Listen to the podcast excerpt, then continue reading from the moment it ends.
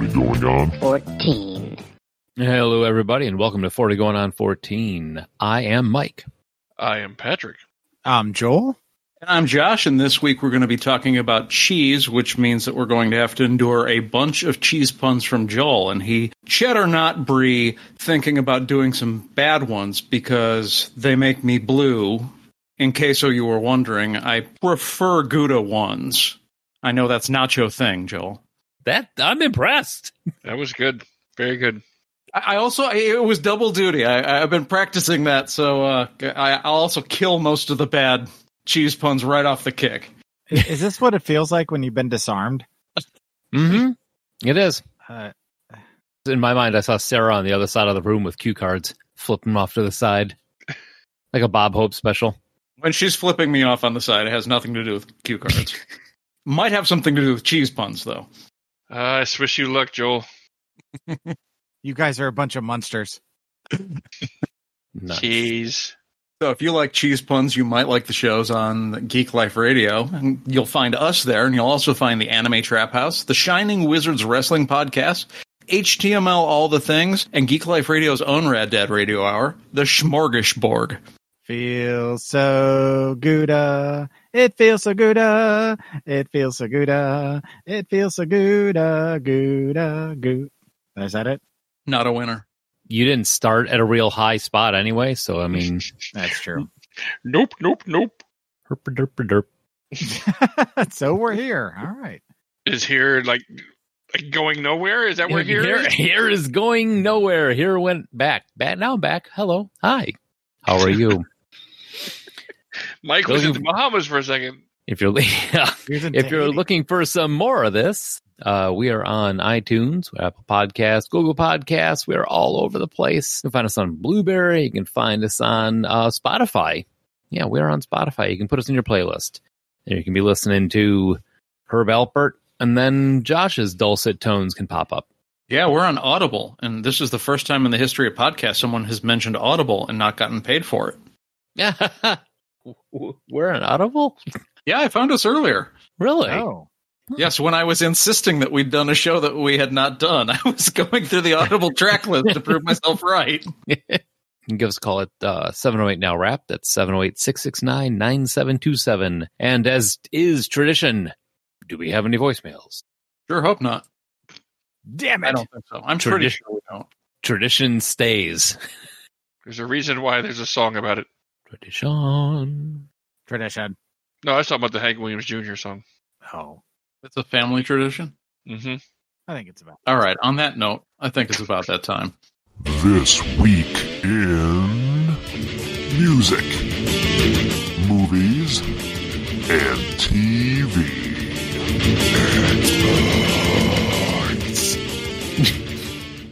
Not entirely sure what that has to do with uh, cheese, but That's what happens when I eat too much cheese. I was going to say it's like when Mike eats feta. yeah. They become party cannons. Oh. uh, that ain't glitter.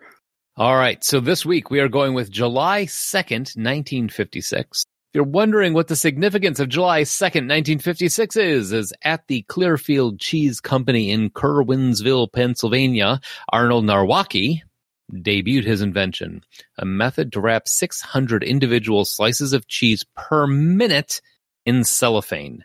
It was a breakthrough that boosted the shelf life of cheese from days to months and changed school lunches and fast food meals forever. 600 slices of American cheese.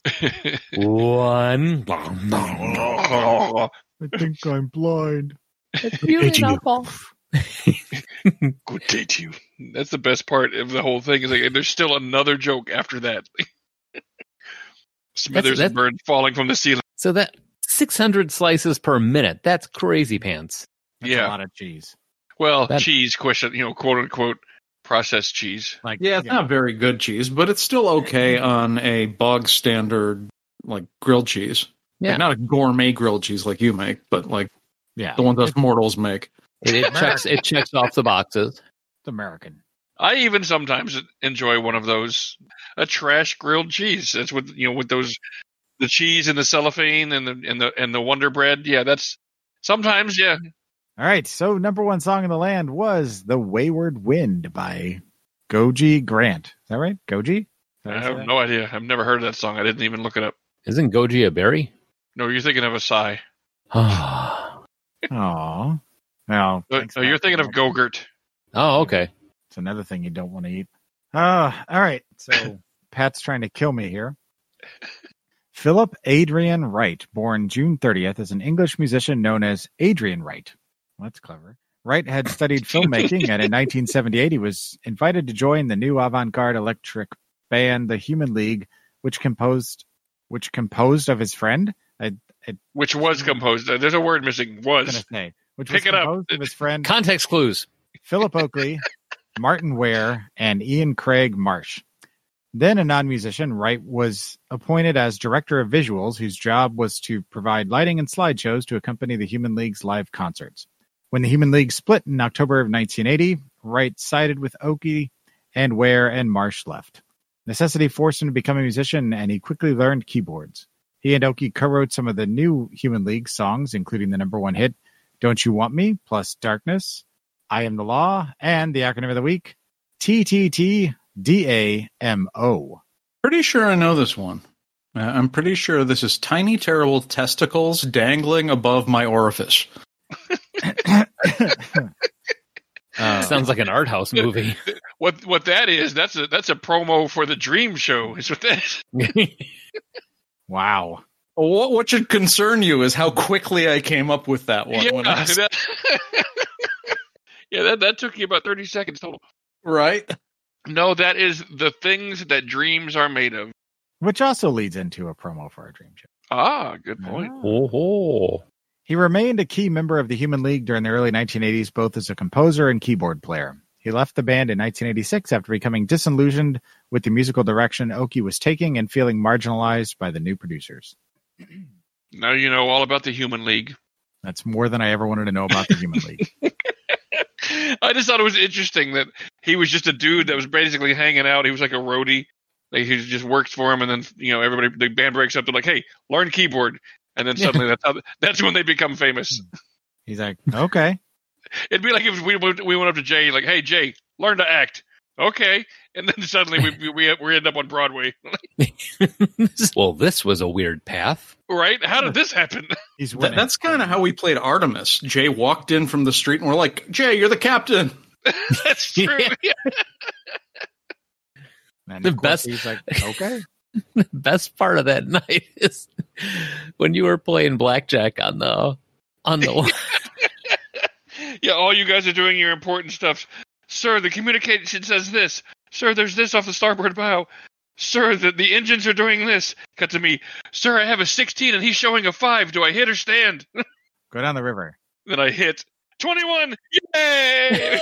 that was the only order he gave with confidence that night. oh man, we got to play Artemis again. That was fun.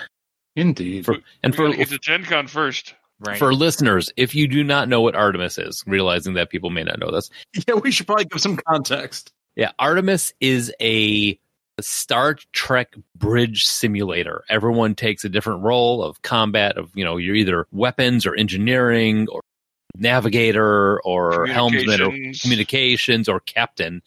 And we threw our friend Jay uh, as captain for reasons unknown. Um, it was a ton of Yeah, fun. he, he showed up late to the party and found out he was captain. yeah. Everybody else wanted to do the cool stuff, so you're in charge. the Artemis was never heard from again. Partially because I was on comms and just sent uh, expletives to every alien ship within range. This is why you guys suck. Communications, why, what's the situation? I've just insulted their mothers. And I was the engineer and I was too busy playing blackjack. Yeah, engineers don't do anything until something gets hit, which, lucky for you, Josh was insulting their mothers. if we do that again, we should live stream it. Oh man, that is a fun game. But moving on. Moving on. Jerry Hall, American model who was married to Mick Jagger, was born in Mesquite, Texas on July 2nd. She was known for her grilling and smoking What? and wearing a mask in Batman. Yeah, Mesquite, Texas. Isn't that where they do all the grilling? Oh, mesquite. I get Yeah. it. No, mesquite is a type of wood. It's not named for the location. The town and the wood are named for the And tree. mayor. is what I meant. Mayor Mesquite. Mayor McSkeet. oh, Mesquite, skeet, skeet, skeet, skeet. Jesus, What is even happening? Jesus Christ. that was the stupidest, most funny thing I've ever heard you say. I don't even know what to do with that. Are the people that live in the town called mosquitoes? Huh? And just like Ah, that, it's gone. I like that. Where's a Discord outage when you need one? Never forget her epic role in Batman. And Free Jack. I was gonna say, don't forget free. Oh Jack. yeah. Careful. So yeah, we, strangely enough, Jerry Hall was also married to uh, Rupert Murdoch later in life. So that's a strange. Yeah, those are some choices she made. She dried up. You know, she goes, Well, who's another dried up old rich guy I can go to?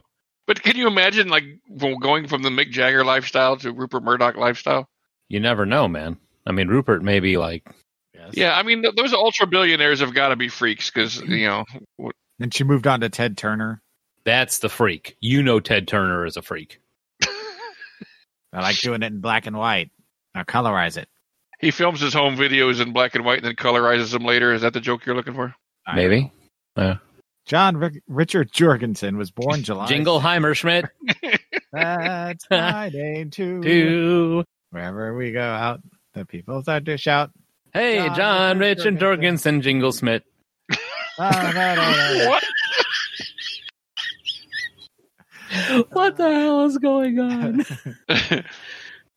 He is an American musician, best known for his guitar work, though he is also proficient on the mandolin, mandocello, dobro, pedal steel guitar, piano, upright bass, clarinet, bassoon, and saxophone. While a Jesus. member of the Desert Rose Band, he won the Academy of Country Music's Guitarist of the Year award three consecutive years. Jorgensen has recorded on or toured with Elton John, Tommy Emmanuel, The Birds, Bob Dylan, Bob Seger, Willie Nelson, Johnny Cash, Emmylou Harris, Hank Williams Jr., Barbara Streisand, Luciano Pavarotti, Roy Orbison, Patti Loveless, Michael Nesmith, John Prine, and Bonnie Raitt. Now there's a Venn diagram for you. Here's another one, Right. Fast and Furious, right? Ooh, Venn diagram. Yes. Okay. One of these things is not like the other. Right. Yeah, Michael Nesmith, man, with that hat. you and your monkeys. I mean, that's uh, other question is what is a dobro? You said uh, well, That's that- mandocello. That's that, seasoning, that's that seasoning you put on your on your meat. yeah, well, he's yeah, guitar, Your meat? mandolin. You beef. What Damn meat? it. Is that I was Muppet hoping no meat? one was going to hear that. That's a beef and meat. Your meat.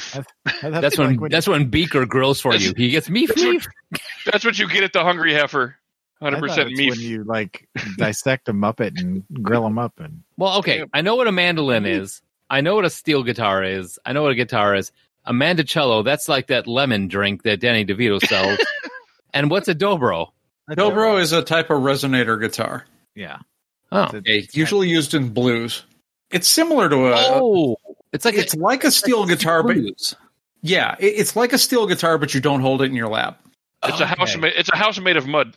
That is a badass looking instrument right there. Mm-hmm. I'm sure I Dennis- only know what it is because of the Ballad of Curtis Lowe by Skinner. Okay. and Dennis probably has two of them. Probably. Yeah. It's it's like imagine a, a acoustic guitar with a giant steel plate where the body is. Mm-hmm. All right, so uh, on to a very short movies.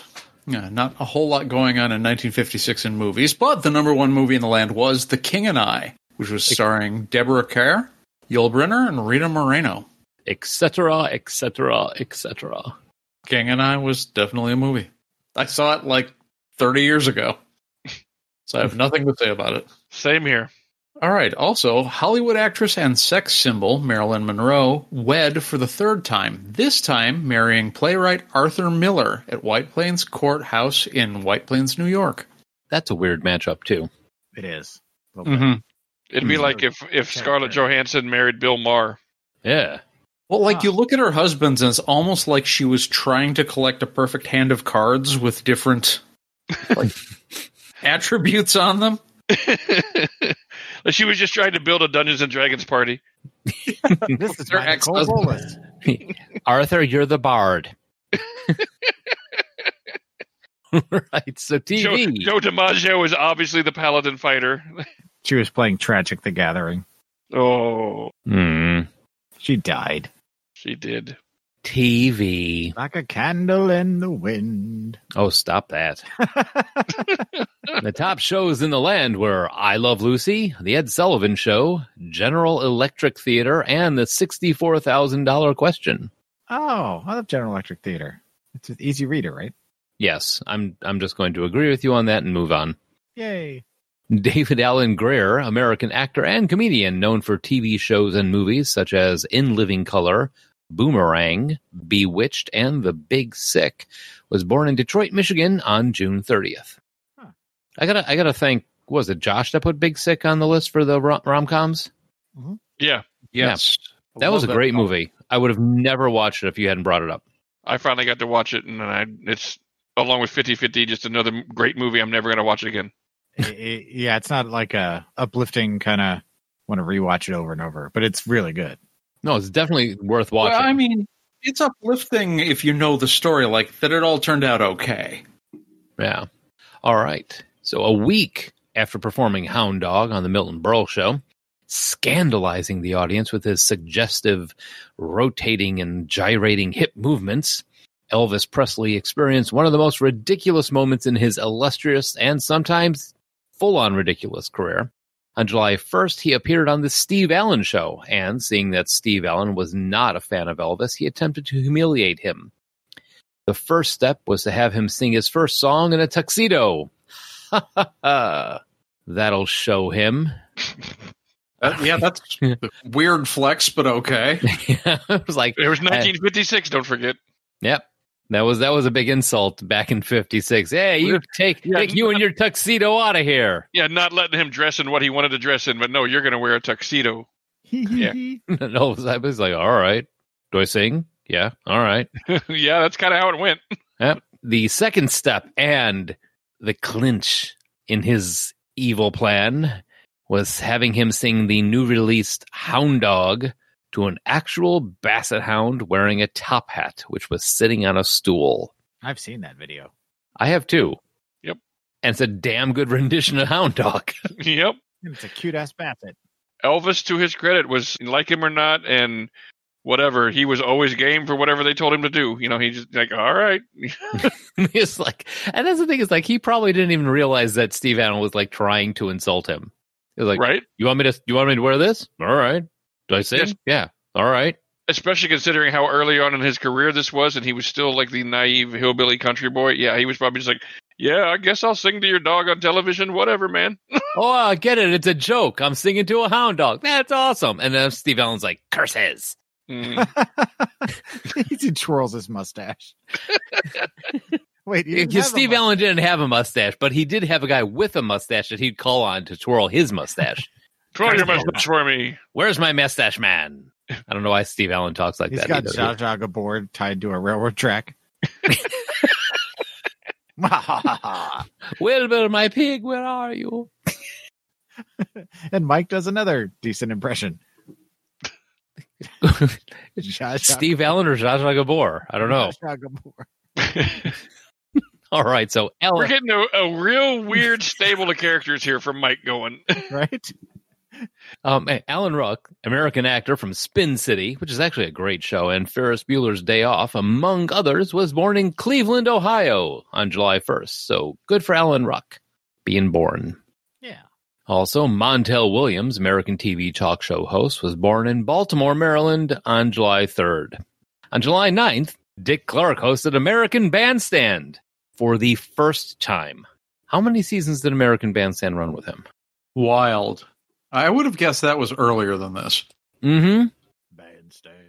I would guess my, 51 seasons. That's my guess. All right.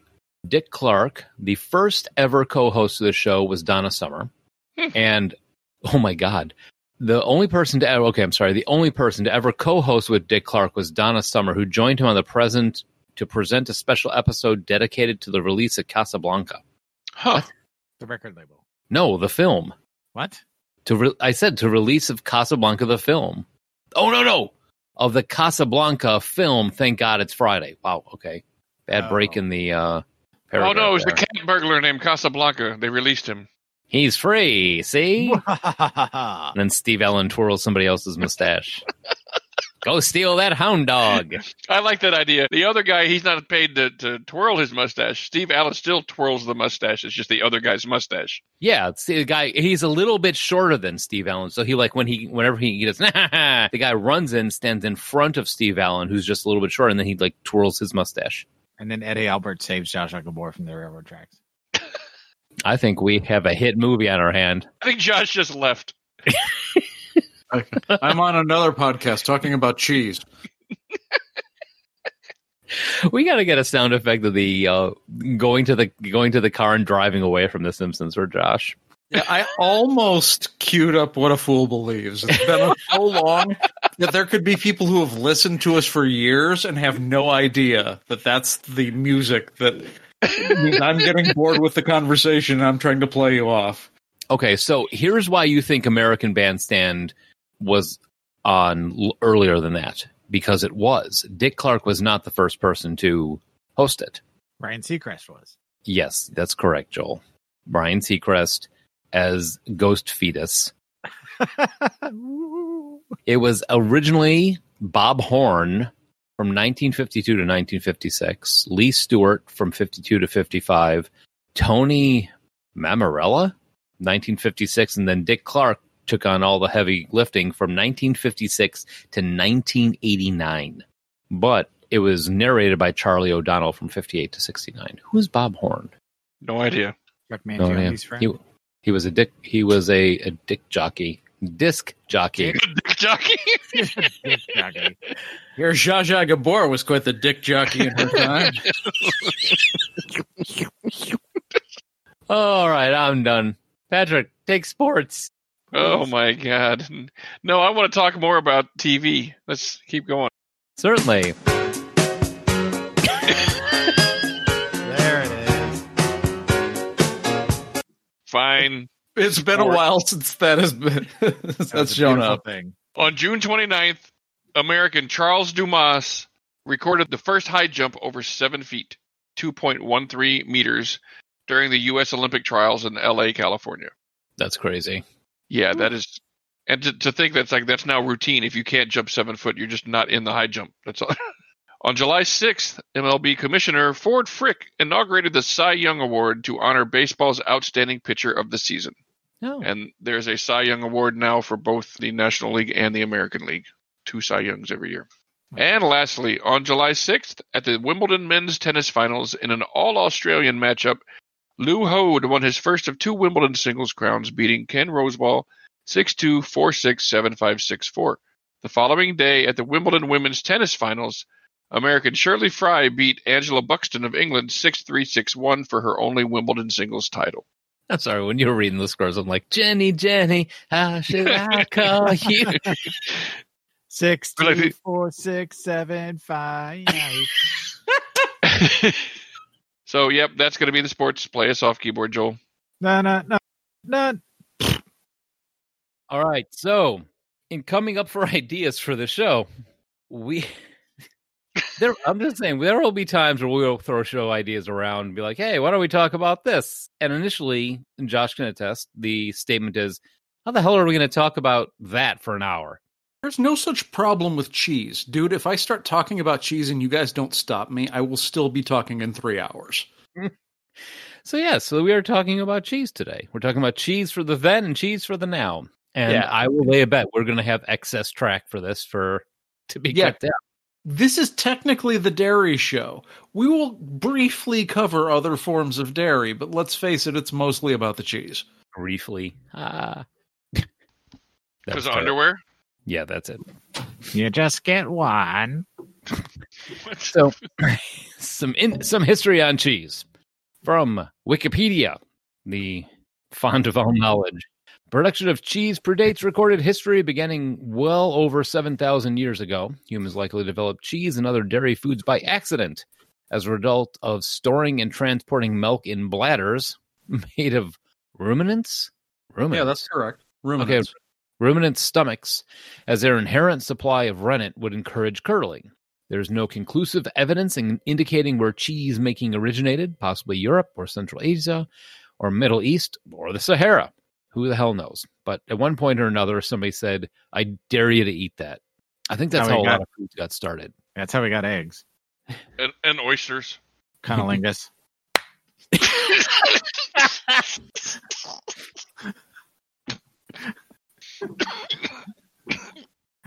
So then, Yeah, you can't really have cheese without milk. I don't know. Were you guys as kids like big milk drinkers?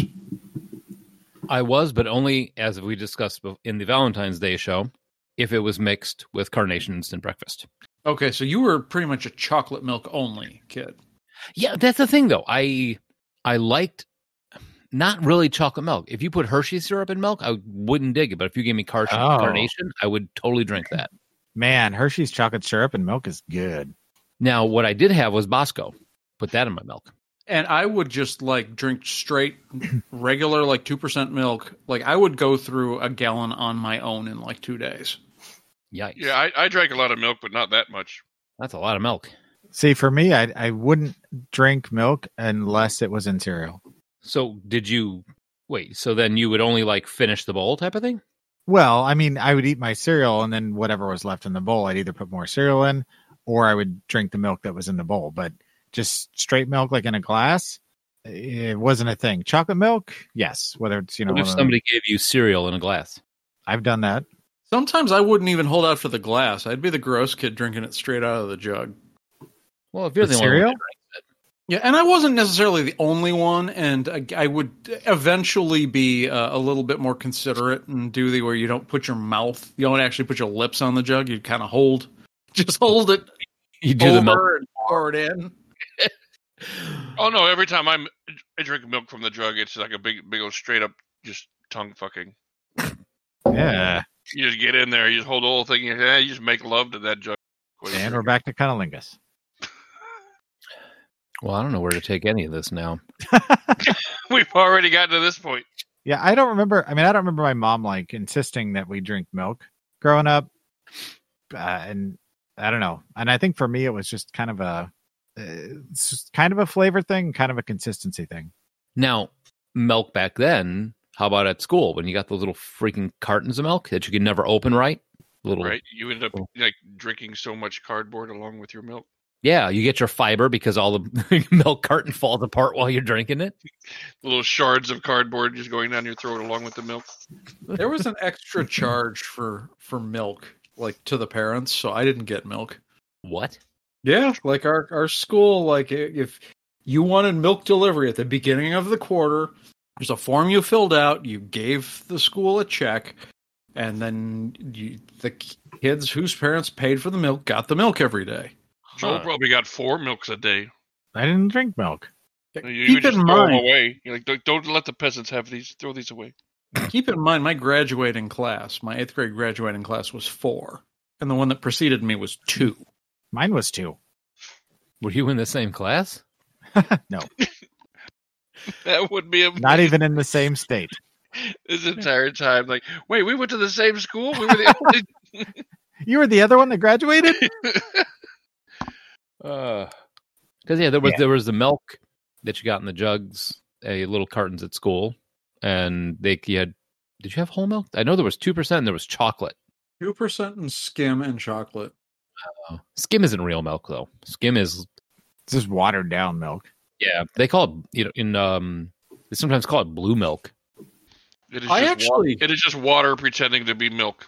Yeah, thank you, Ron. I actually, I actually don't mind skim milk, but uh, because I got used to drinking skim milk, uh, and uh, o- other people preferred whole or two percent. Like I usually, if I buy a gallon of milk, it'll be uh, one Actually, oh, see, I don't. I, know we drank milk. I don't recall, but I, s- I don't really recall my mom being you must drink your milk every day. But I knew we bought it every time we went to the grocery store. Somebody was drinking it. Might have been me. I don't know. I was young. I don't remember that.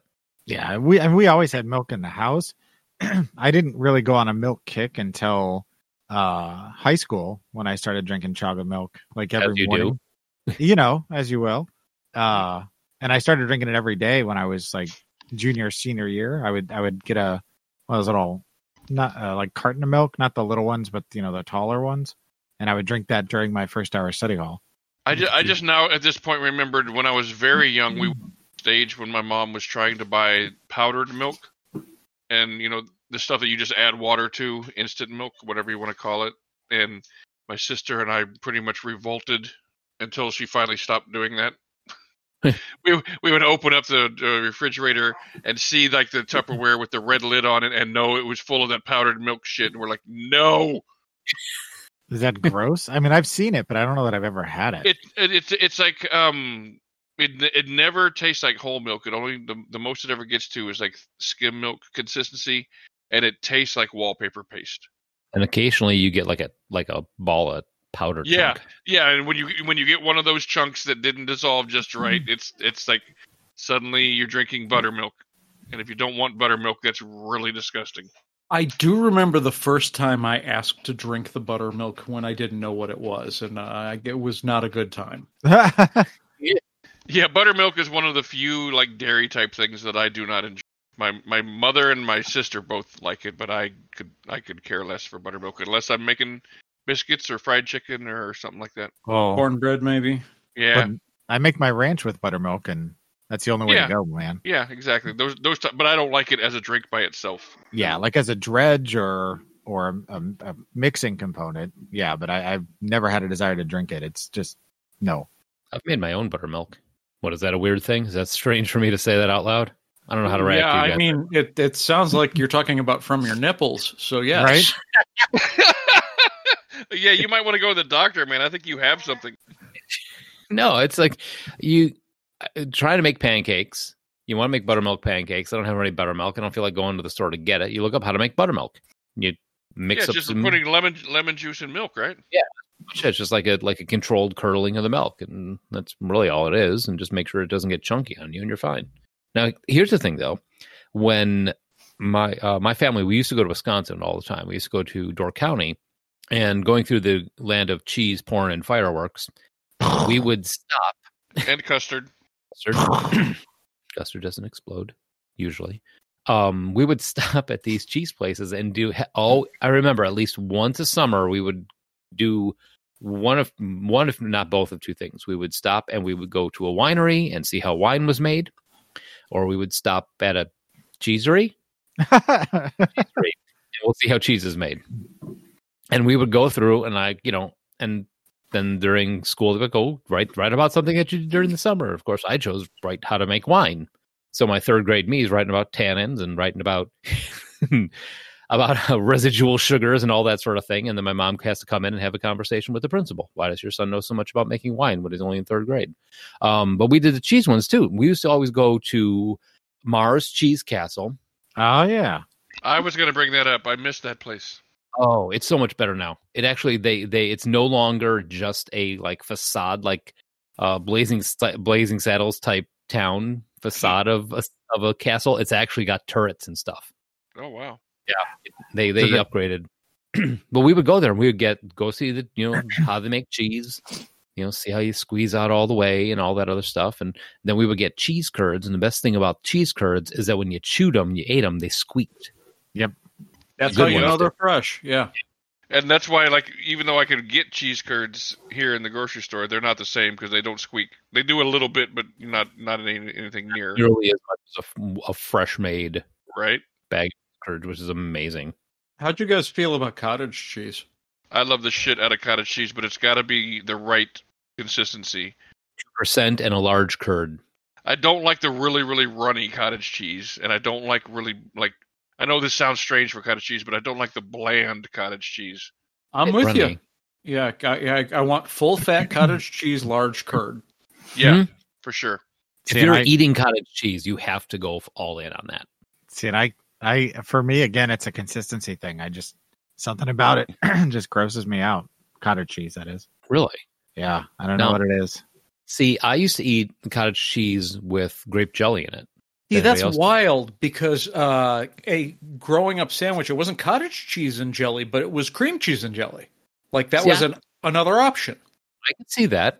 But see, the reason it there was this restaurant in Wisconsin that was nearby years ago when my family we used to have a cabin up there, a cottage up there, and we would go up there and my grandfather would take us out to this restaurant, which in rest- retrospect was a lot fancier than I actually conceived of back then because I was like, wow, here they're bringing out the vegetable platter. Now they're bringing out the cheese platter. And then it wasn't until years later that I was like, it was like an eight course meal. Yeah, he like restaurants don't normally do that. Yeah, wait a Welcome second, I to go- medieval times. Yeah, it was. Mm-hmm. But my grandfather would always get. They would have a, a platter full of different cheeses on there. It would have cottage cheese and jelly, and it was raspberry jelly and grape jelly. And my grandfather would put the cottage cheese with the grape jelly on there. And I was I, like, I oh, want to, I want to try that now. I've never, I've never mixed those two. I want to try. Like, do you put it on toast or something, or you just, no, eat just put it in a bowl. It was like in a little bowl. I wanna Dude, try like- that. If you take I'm like pretty a, sure. oh, Go ahead, Joel. I was gonna say if you take a block of cream cheese, uh, and put like something sweet over the top of it, like a jelly or uh something like that, and then you know dip crackers Mm. into it, like take little chunks of both off. It's fucking amazing. Yeah, yeah, I've done that, and I like that, but I've never done the the cottage cheese and jelly. Oh, A brick of cream cheese. You gotta, you gotta kind of like smooth it up first. So don't just take the brick and put it on a plate. You you blend it, get it, get it so it's a little bit smoother, and not so or much just of a just brick. let it come to room temperature before you do Right. anything with it. and then pour on raw honey. Yeah, That Or, uh, good stuff. down here, down here in Texas, it's big to do uh, salsa. on Salsa top. mean, and- cream that makes sense. Yeah. yeah. I can see that.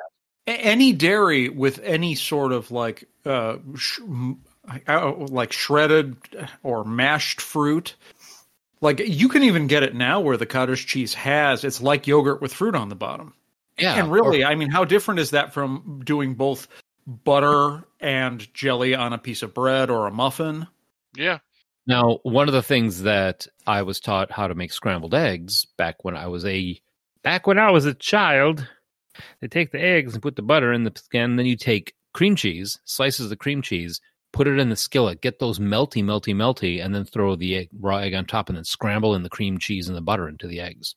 that's not a bad idea i mean the uh, slightly cooler cream cheese would uh, keep your eggs cooking like you wouldn't get all the water boiling out of them while they're setting it would result in creamier eggs It was super fluffy, and now, well, I mean, this is further now, but now you take some chives and ch- ch- toss some chives in there. yeah. you can do that with cr- cr- uh, cottage cheese too, and eggs. Mm. cot- cottage cheese in your eggs. Yeah. Uh, i'd try it like I, that never occurred to me but i would totally try that Laura Try did it, that too. and she's like, "These are really creamy eggs." She I've liked done it. it. with with the cream cheese, so I don't see why it wouldn't work. Yeah, Yeah, I mean, it's- that's kind of the now, but just throwing it out there. so uh, No. i mentioned yogurt were you guys big yogurt guys we had Dannon coming out of our ears. Ew. Everything had fruit on the bottom in my house. yeah. I didn't like anything yogurt related uh, when I was younger. Oh, I loved yogurt. I, I would any flavor of yogurt, and like as I got slightly older, like even into teens, I could uh, eat the unflavored as well. Yeah, I can't do the unflavor. I mean, I could if I had to. Like if I accidentally grabbed something that I thought was vanilla, I would still eat it. But my favorite is the ones that have like the uh I found a tart cherries, cherries Oh, or okay. blueberries on the bottom. See, I, again, yogurt consistency thing plus something about the flavor just throws me off. I, I don't know. I have never been a fan of it, and I don't know whether it's because I read that it had uh, live active cultures in it, and that weirded me out. But But you eat kimchi, I like kimchi. Yes, yeah, which is also fermented in very similar man- fashion. And you eat sperm.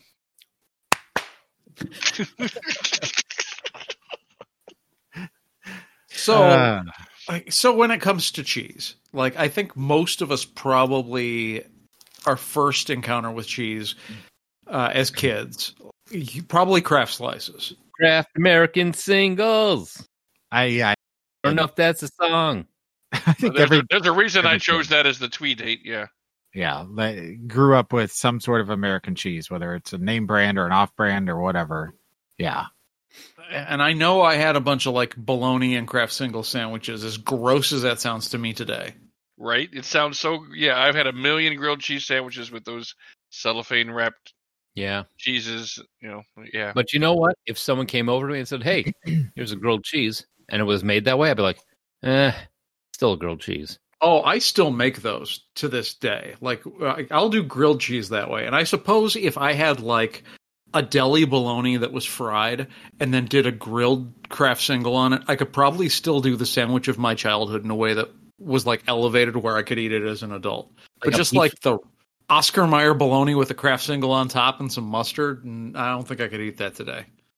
See, we didn't do. th- I mean, and we're kind of Mm. veering off on the bologna thing. We didn't do the bol- crap singles with the bologna. We slice up bologna into quarters and then uh, put it in a uh, fry pan with onions. We had bologna and onions. Didn't put Now any it's- cheese on it. We'll save that for the bologna show. coming soon. Um, one of the things I did with American cheese uh, singles when I was a kid, Do we want Yeah. to hear this? yes, um, I would take two slices and I would fold them up into you know so they were four squares, and I'd put them in a little uh, like slightly larger ramekin. Um, And then I would- what? A bowl. well, not no, it was it was it was like a it was bigger than a, ramekin, a tiny but- bowl, yeah, but it's, yeah, a small, a, a large ramekin, tiny bowl, yeah. right? This is not- But this is not smaller a than a sticking bowl. point. Um, and I put it in there. I I and I'd mix in uh I want to stick that point. I'd put some um, uh, Tabasco sauce in there, and if we had milk, I'd put a little milk. If we didn't have milk, I'd use water, and I would heat it in the microwave, stir it occasionally until it made like a like a, f- a faux queso or nacho cheese, and you know, eat tortilla chips in that. That's like you said. I want Velveeta, but worse. I mean, if we had Velveeta, I'd use that too. But Okay, yeah, We- because and Velveeta's creepy, but I I dig it in a dip. Velveeta is easy for a dip. The only thing is you never want to do is like unwrap the thing and just put it vertical on the counter and leave it there. And then The, the when the next one, person the one thing you don't want to do with Velveeta is just think about that it what it is. You don't. If you're going to eat Velveeta, you just commit to it mentally. You're like, I'm not gonna, I'm not gonna think about this. this Isn't wasn't it clear. mostly like v- uh, milk solids in vegetable oil. Yeah, it's it's basically yeah a suspension that can live indefinitely on a shelf. It's not cheese. It's a it's a byproduct of of creating other cheeses. it's clear before they color it, isn't it? it Yeah. is What they say. It's it's runoff from other cheese being made and, and then turn and they add chemicals to it to stabilize it. And then they put it in oil so that it you know to make it melt well. And yeah, it's just it's it's a homogenized mess. Somebody's been watching how it's made. uh, I, we, my mom used to like to have Velveeta in the house, the big blocks. And as a fat over for kid, coffee once in a while. as a fat kid, you know, I'd grab the cheese slicer and I'd cut off a big chunk of it and I'd just sit there and chew on it. Just Oh, Eat Yeah, large chunks I've of done Velveeta. that. It's gross, but I've done it. Yeah, when you're a fat kid and you're desperate for something to eat, you know, that looks pretty good. Why are you so fat? Why are you so fat? Velveeta? So how so what's the what what about like a Velveeta and spam sandwich? Velveeta and spam on Wonder Bread. I mean, I'm down with spam so long as you fry it. You know I honestly am too. What uh, now? Were you guys hey, that's just that's just called the processor. Nothing Now- with processed food. That's called the goiter. were you guys margarine, butter, or something else for your 100%. butter? Like we're Polish. It's all butter. okay, Same, same. You're Polish? Well, minus the Polish part. Well, German Germans are big on butter too. So at home my mom always had the you know stick butter in the fridge but as time went on uh she'd sometimes get like a country crock or something like a you know margarine whipped margarine and i slowly grew to prefer that over butter because it wasn't quite as because butter's pretty pretty rich you know like I mean that's the point. But I mean Yeah, that yeah. was what I grew up on too: the country crock or the uh, parquet squeeze butter. Oh. that stuff was so gross, but we had it. ugh, yeah, my grandmother used that. Ugh. Yeah, we were 100% butter. Sometimes you get the butter from the deli where it was like, it was kind of wrapped in wax paper instead of being in the carton type of thing because Oh. it was like churned butter. Well, fancy and- butter I didn't Oh. realize until I was an adult, and I think most adults don't know this. You absolutely do not have to keep your butter in the fridge. yep Nope. Mhm. it's true And like We- a lot of people are horrified by that, and some of our listeners are like, "Holy shit, I was today years old when I learned this." And if you don't, it's so much easier. Right. Like you can leave it out long enough where the edges will turn a little weird. But like most people think, "Oh, if I leave this out, it's going to go bad." But really, no. It just It takes almost a full week for butter to turn bad if you leave it out on your counter. And the edges going weird isn't really that bad. It's Just every time you open it up, they're like, see you're naked. But yeah, And the we have, a, worst- we, oh, we have a c- a, container that we keep on our counter with butter in it constantly. our butter dish is always on the counter. And Yeah. like if the edges of it uh, go a little bit flavorless, you just throw that bit out and use the good stuff. It's like aging a steak. In butter. on the counter. Yeah, and I'm sure a lot of people are horrified right now, but I like I was probably, I don't know, 34 before I knew this that you could uh you do that. And honestly, you used to be able to do that with milk. It wasn't the pasteurization, it was the homogenization that uh where you didn't have to shake it anymore. That's the process that makes it go bad and uh require refrigeration. Here's a question. You go Yes. out to a restaurant with your family, go to a breakfast place. How many of you spend time drinking those little creamers?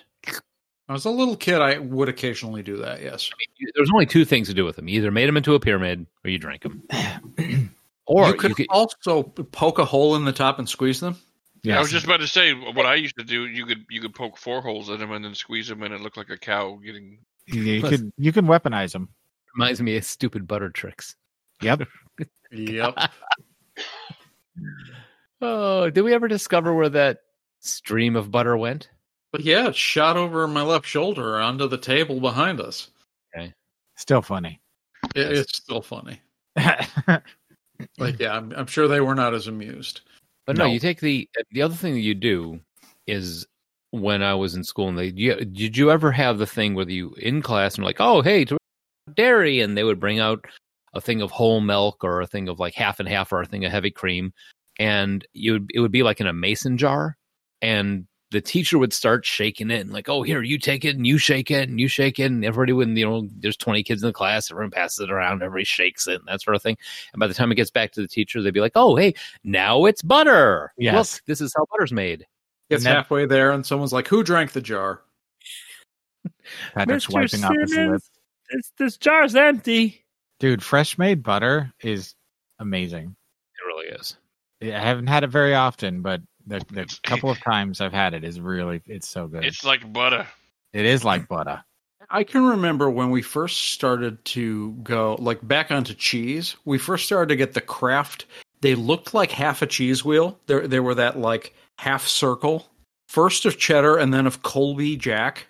Like the And I baby just- bell? No, I, I'm talking. uh I'm trying to determine what size. It was like a coffee can lid size, but like half. It's like a half circle. Oh, and they were kind of like, and they were wrapped in tinfoil in little, little eight. And you'd peel them back and you'd have like a little wedge of, No, no, no. This is much bigger. Like I said, like a full size coffee can, but just like half the lid. It was uh, half a circle, and it was just packaged. Now you'd get them in their square because it's not insane. But back in the 80s, they used to be packaged as though they were half of a cheese wheel. oh, And th- I don't that was remember. how, yeah, that was how Kraft sold their uh, what we had referred to as block cheese today. hmm. One Is there a- find is there a picture cheese of sh- it. Is there a cheese from then that you refuse to eat? And if there is a cheese from then, that was your favorite. Well, I've- Colby Jack probably was my favorite from then. Kojak? Colby Jack, yeah, Colby Jack, who loves you, baby? not Kojak. Kojak cheese. Kojak cheese. It's got a lollipop in every package. you know what I love was Baby Swiss. Mm, yeah, still do. Yeah. I mean, as a kid, it was it really was American singles for the longest time. Uh, and my mom was a blue cheese fan, and at that point in my life, I was like, "Fuck, that smells gross. That looks gross. I don't want to eat that." Huh. See, like I got introduced to blue cheese from the Kraft cheese spreads. They had the Old English and the Roca Blue, and I would just mainline those little jars. Or I the, got um, introduced to blue cheese in restaurants from having the blue cheese uh, s- dressing that I liked, and then when I found out it was a cheese you could get by itself, yeah, bring that here. what? Oh, It's a spe- thing. speaking of though, uh, cheese, um, like, well, cheese. That's a topic. Um, my mom also used to buy those little port wine cheese spreads, Come Oh, in a little like the plastic Merc? container. Yeah. Yeah. Merch ones are little cheese balls that are ro- rolled in like walnut chips. Well, this was just like a little a little plastic tub of it, and you Yeah. smear it on crackers or whatever. I used to So- love that shit. say that again slower. yeah, my, my father used to always used to always get the Hickory Farms packages all year long, but espe- especially at Christmas. But he would get them like constantly. So yeah, Well- all kinds of cheeses and spreads and sausages and stuff. I've had The all. horseradish cheddar spread. Oh yeah, Mm, Winschuler's bar cheese was the one we'd get. Yeah. And I would just go through entire containers of that by myself, no problem. with those crispy breadsticks. Yes. Oh fuck yeah! Mm-hmm. Um, if you are, if you guys ever go downtown on Lake and LaSalle, maybe if you if you hit, go down Lake Street when you hit the Chipotle, take a right. but look up BD dogs, and they're they have uh chili cheese dogs, and they hundred percent use Merck's cheddar cheese spread for their cheese fries, their chili cheese fries, and their chili cheese dogs, and it is so good. They had a special once where you can get two chili cheese dogs and cheese fries together with like a a drink, and I went into like a cheese coma, and then shortly after, Did you eat that every day before COVID? no, I wish I did though. Actually, I I, have. I would. I mean, the, the only problem was when I got back to the office, everyone's like, "You smell that? Like, what? Did someone give Mike Feta? oh, Hey, don't give Mike feta. bless it." I was hoping we were going to get through this without having to talk about me and feta cheese. I love feta Yeah. cheese. Side topic: Do not give Mike Feta ever. I- This is I am not, a not joke. Mm-hmm. lying. I got. I wanted a feta cheese omelet at the Copper Penny in Milwaukee once, and the table voted me off the island. and the waitress was like, "I would give you the omelet, but literally everybody at the table has said they do not want you to have this omelet, so I'm not going to let you have this omelet." I had to have a fucking Denver omelet. What I could have had a feta It's an cheese omelet. intervention, breakfast intervention. God bless that. I love feta Okay. cheese. I'm not sure this is going to play, but this should be a nostalgia bomb. A hanker for a hunker cheese. I You guys know. remember that? yeah, Yeah, I- dude, with you- your skinny legs and the cowboy hat. and his elbows going all akimbo as he's walking. Yeah. Yeah. I wanted to make sure we got to that, and I was like, wait a minute. I don't have to just describe this goofy ass Saturday morning video. I can probably play it on on the air. No, I remember that, dude. Uh, yeah, it was always like, yeah, yeah. Then you're like, oh man, I got home from school and the time for cheese. And Hanker for a hunk of cheese. You guys remember when string cheese was introduced to you? Mm. Oh yeah. That was- What do you mean you can peel the cheese? You can peel the cheese. That makes no sense. How do you peel cheese? You just have Like to this. watch. and you eat it like spaghetti. And then people at lunch that had the string cheese, I'd be like, oh, I wish I had string cheese. All I have is this piece of raclette. I didn't. I don't know. What? Yeah, I don't know. I was trying. Raclette, that, I would rather have that than string cheese for sure. You gotta melt it though. If you eat raclette just like off the block, it's actually kind of gross. It is. I had it on a sandwich a couple times. It's all right. Yeah, yeah. On a sandwich, it's all by right. itself, by itself, not so good. Yeah. I mean, that's why they sell oh, they sell raclette grills. You know, like you're supposed to put raclette and like little prosciutto on there and that sort of thing. Peel that shit slowly. Like I don't know what's uh, they use in Saganaki, That but like is- is, n- I don't think that's raclette. That, no, no, but that's a similar thing where that sort of cheese is meant to be doused in lemon and brandy and lit on fire and eaten fried. do you remember get, getting saganaki at uh Angels? Angels? Yeah, Oh yeah. yep, yep. Many, many times. Opa! you are looking for a package of caseri cheese, is what uh, apparently uh, looking at all recipes. Uh, you caseri cheese is what you need. K Now- S S E R I cheese. or Now, just Pat- go to a Greek restaurant. What about, uh, does anybody remember going when we went and saw Emo Phillips and where we Yep. went before we went and saw Emo Phillips? Oh yeah. Oh yeah, melting pot. Yep. Fondue. Mm, love it. There's a melting pot near me. Like What? now. That's your bathroom, Josh. Yeah, they, there's they have another location in Schaumburg, like less than a mile from my house. We've done several anniversary dinners there. I would love to go to one of those again. I haven't been to one. of Talk about a rich meal that will leave you clogged up. That's a, that's a Ooh. weird place to go for a solo meal. Ah. it's a weird place to go for a solo meal. Great date meal though. Yeah. This dude has got three fondue things in front of him.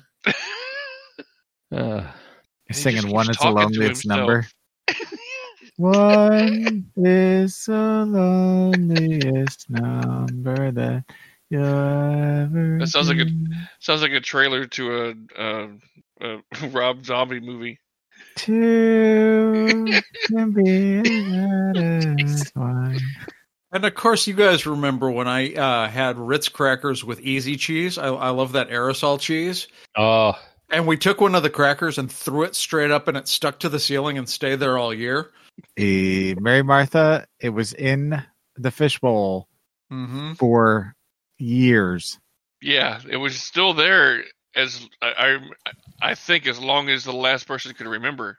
That Yeah. cracker was still glued to the ceiling. Yeah, as far as I like, the last It- person that saw it, you know, reported it was still there. Yeah. That's awesome. Easy cheese, not not the spray can cheese, but the easy cheese in a jar. If you put it on something, it and you leave it, it will turn into like not paste. What's the word I'm looking for? shellac, Moxie Uh varnish. it might turn into and Margaret. and Canfield. What's Where are the you word going you're with- looking for? I can't think of it. What do you use for building houses? Cement? Mor- uh, mortar. Uh, cement might work. We'll go with Wood, cement. wood, small rocks. Very small rocks. damn it, you mean- One is the loneliest number. that Oh, thank you know. for that little jo- little uh, jaunt there, Joel. It was fun to have you around. plaster.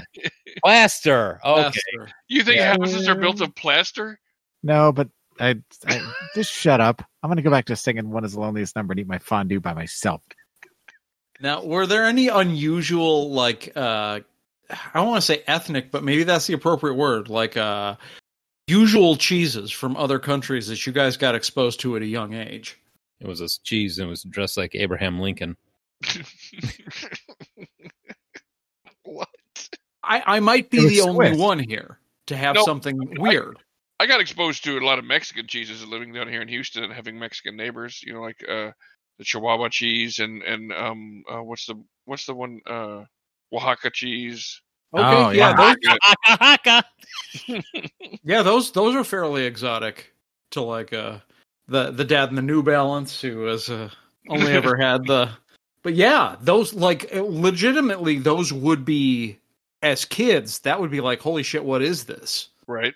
I went insane for a type of cheese that uh, is through the Middle East uh, because across the street from me, we had a family from Jordan, and occasionally they'd make labna, which is sort of like the consistency of cream cheese, but with the tang of something more like a sour cream or a yogurt.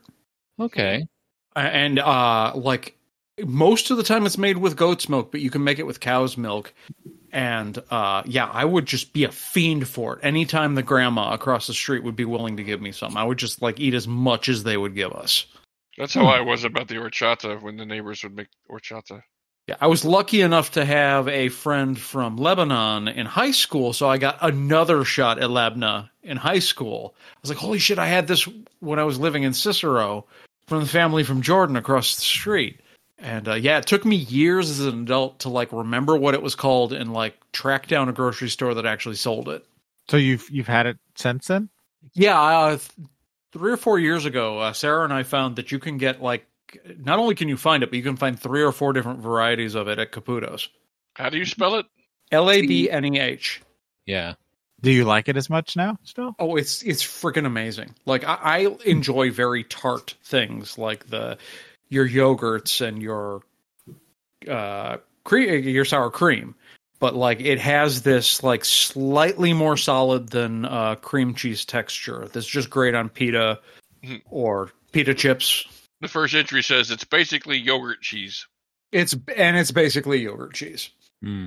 See, we Hmm. I'm sure growing up in all the different weddings and funerals and communions and all that other stuff that we had, um, I do recall that there being a kind of because the thing is like there was a cheese plate and we just called it cheese. We didn't call it Polish cheese. We it was just cheese. I do know that there was a kind of cheese that you would have that they sprinkled with caraway seeds. and I'm looking it up right now to, because I'm do because I want to eat it. I love rye bread, and I have never had a caraway seed cheese. And now that I know it exists, I must put it into my face. It is a fried cheese with caraway seeds. Mm-hmm. It's called Velkoski Zamonzi. Zamonzi. Um, uh, it's, I don't know how you spell that, but I'm sure it has too many consonants. Oh, it does. It actually has more more vowels than you'd expect for a Polish word. Uh, the taste is intense and sharp, and typical for a fried cheese. Additionally, caraway seeds are added, and uh, can be the, on the only other variety that can produce under the protected name Wielkopolska fried cheese is made to a local traditional recipe typical to the region since the 18th century.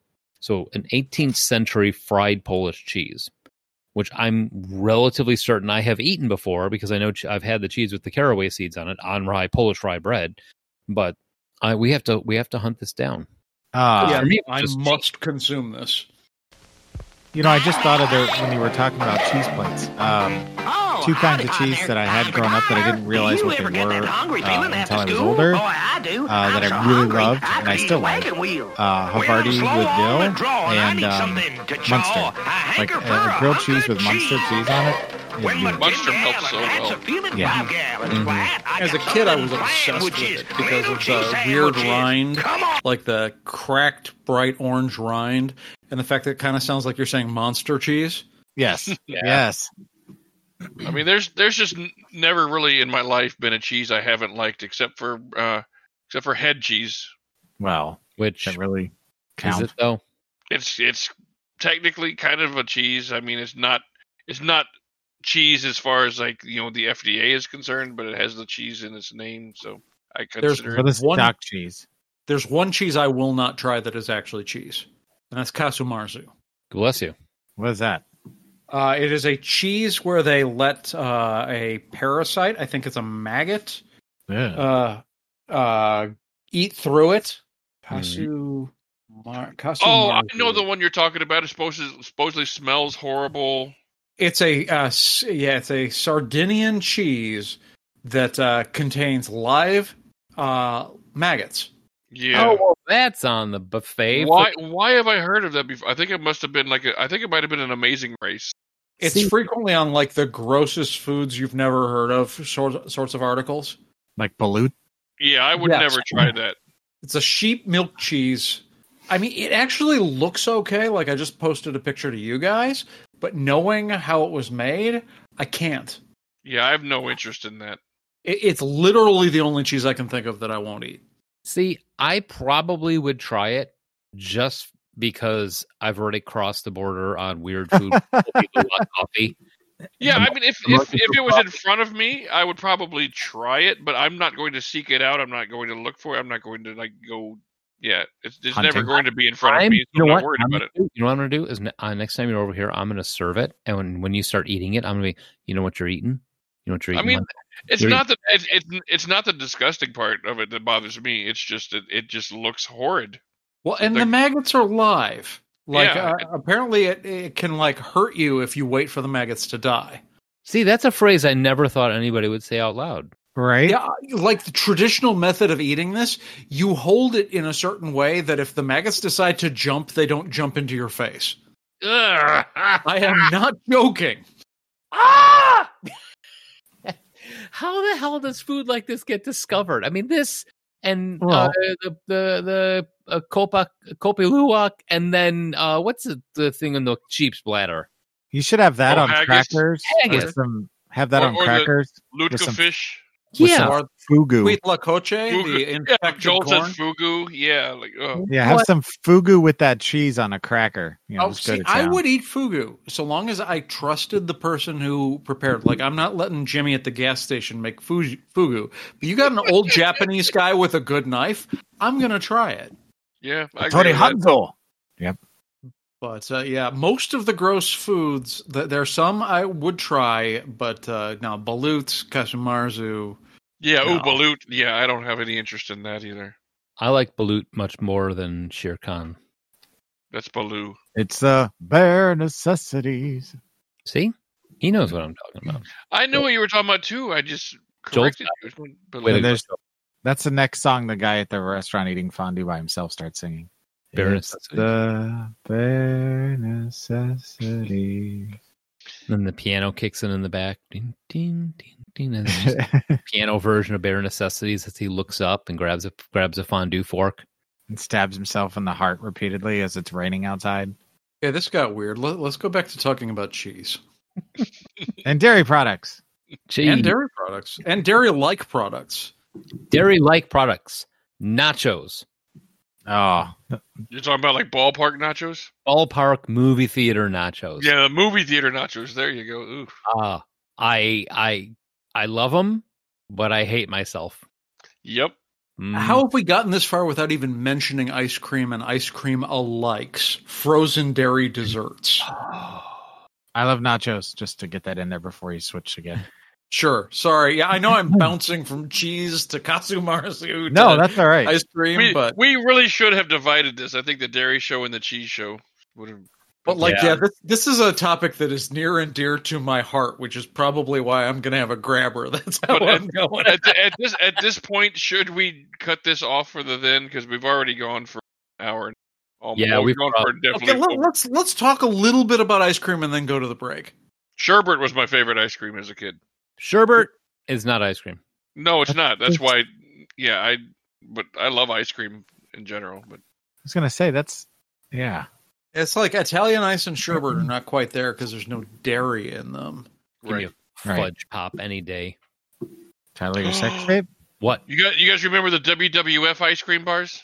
No, What? did you just have to slam? 'em? I, They do. were I never ate them, but I delicious. remember them.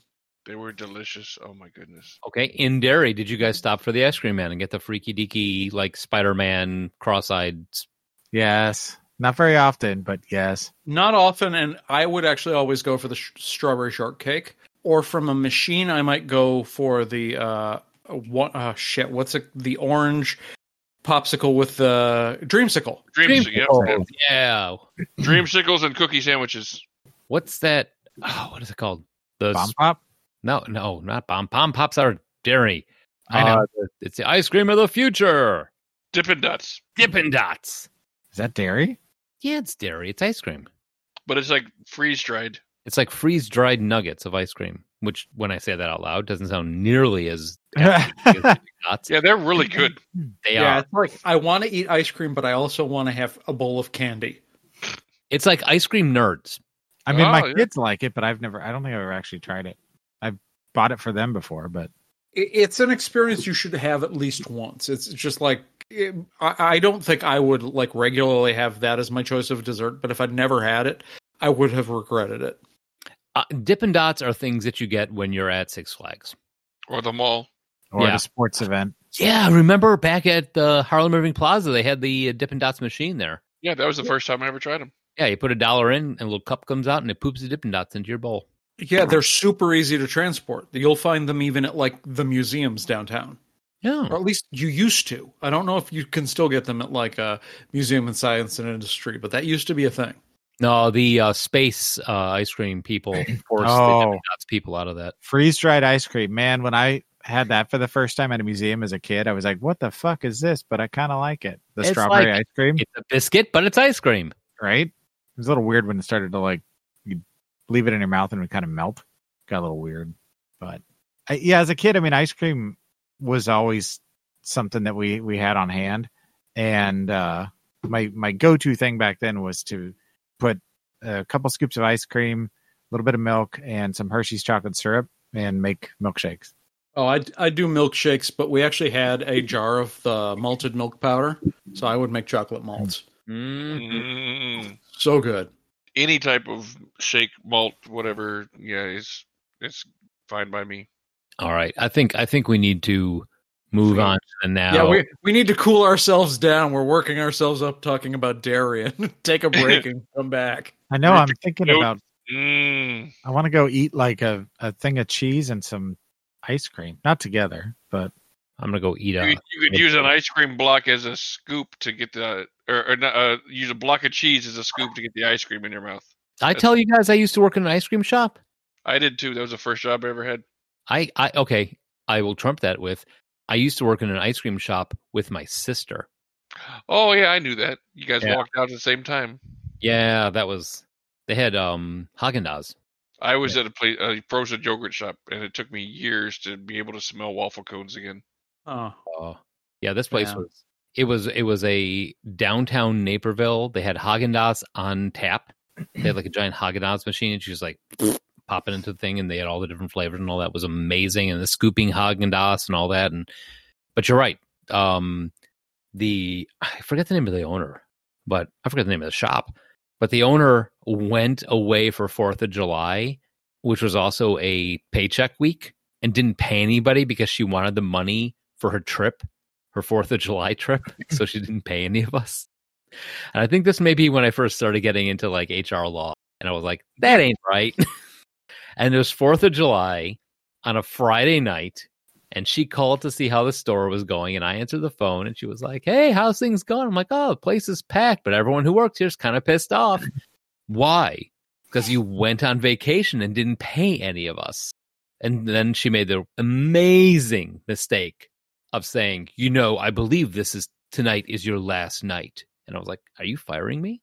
Yes. Like fantastic. And I covered the phone and went, shouted to my sister, who was me, my sister, and this poor little like sixteen year old girl who was like her first job is there serving ice cream. I'm like, Elizabeth, I just got fired. And she came over, took the phone from me, and went, I quit.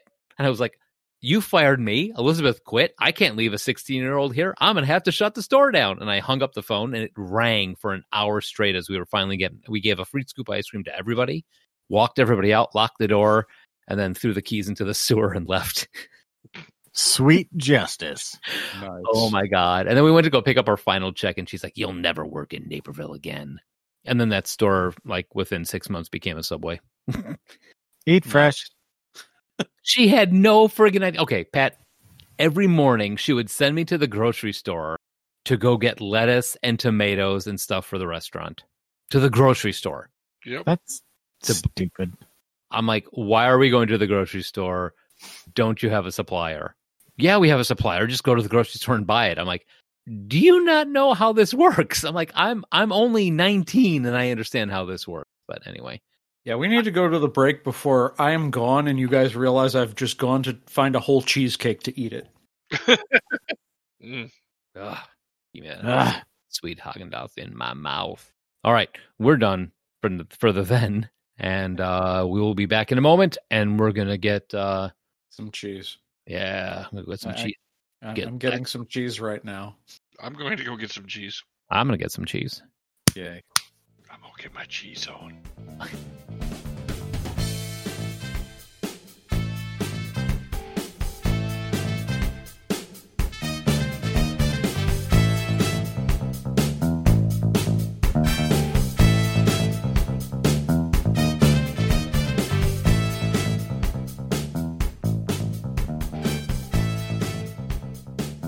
We are back, and all of us have gotten cheese.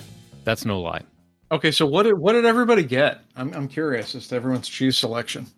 Joel, Well, I went for nostalgic. So we were doing the then, so I got a slice of American cheese. hmm, I had feta, I had uh, baby Swiss, I had provolone, uh, cream cheese, baby bell. And you voluntarily chose a craft slice. Yep, because we were doing the then. I'm like, you know, let's go back to old school. Did you fold it up into squares and put it on the microwave? No, but I did. I did fold it up into squares, but I didn't heat it up. I just ate it as I was talking to forward Laura. and and- squares went. "Ow." I and the dog understand saw your one. reasoning, but still question your decision making. story of my life. How about you, Pat? I had some.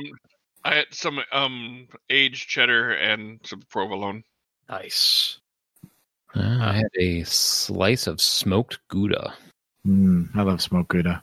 Yeah. I, I got a uh, cheese stick that is a Cabot smoky bacon cheddar cheese. Ooh, Yeah. it Have you has- guys ever had uh smoke? Uh, um, oh god, it's uh not smoked uh, gouda, smoked Gruyere. yes. Yes. Mm, that's so good. Yeah, one of the uh, big parts of like my cheese and dairy life for the now, just aside from the fact that now, since cheese is good for my diet, that I have if, often I will have three meals a day. Every single meal contains some form of cheese. But uh, my in laws live in Monroe, Wisconsin, and there's virtually nothing in Monroe, Wisconsin, aside from every two years, there's the Cheese Days Festival, where the population overnight of the town like quintuples. Hmm. Because yeah, there are cheese shops that are local that like make their own cheese and that are Wisconsin wide winners, and y- they will have this big carnival that is cheese themed. Like just the line to get uh, fried cheese curds, deep fried cheese curds, you usually want to get two or three tickets. And once you get your first round, you immediately take your round of fried cheese and walk to the back of the line because it will be gone before you get th- through the line again. Huh. It's like a perpetual motion machine fueled by cheese curds. You've solved it. It's like the carousel looks like a big cheese wheel. That's uh I don't know if you guys were around or if I told you the year that we got like five pounds of actual French double cream brie that was supposed to be seventy five dollars a pound for like five bucks for each of the packages because they ju- they had it in their cooler at Alpendale. Wow. I remember you talking about that. I only had brie for the first time as an adult. I never What had did it. you have real brie or American brie? Because it's very different. American brie is virtually flavorless. Mm-hmm. Hmm. I don't. I've had it twice. It, it Ah. tastes almost mushroomy. Yeah, I don't know. The first time, maybe. The second time I had it was, uh, was it- no, it wasn't last year. Maybe it was last year at a Christmas party. Um, Laura and I were at with some friends, and one of the the hosts of the party made um, it was brie with there were some other components to it. Um, it was really good, but I cannot think of what it was. I I'd have to ask her. Uh, Yeah, But- I had honestly, like, I'm, I'm not talking down to you. I didn't know what real brie was until I had it because the first taste I had, I was like, what is this? Has this gone off? Because it's very earthy. Le- oh, okay, so when I worked at Trader Joe's, we had a traditional French brie that was in the and I I for the brief moment that I actually had like the cheese section, I put up a little sign and it said traditional French brie. Yes, it's supposed to smell that way. Because people because every single time people would get it, they'd bring it home, they'd put it out on their cheese tray, and like you know, you got these Napervillians, they put it out there. Oh, look at I've got this traditional French brie. And then 10 minutes later, when it hits room temperature, everyone's like, what is that smell? Oh my God, the cheese has gone bad. And there was one point where the, the store that I worked at actually had this French dude that uh, helped run the wine section.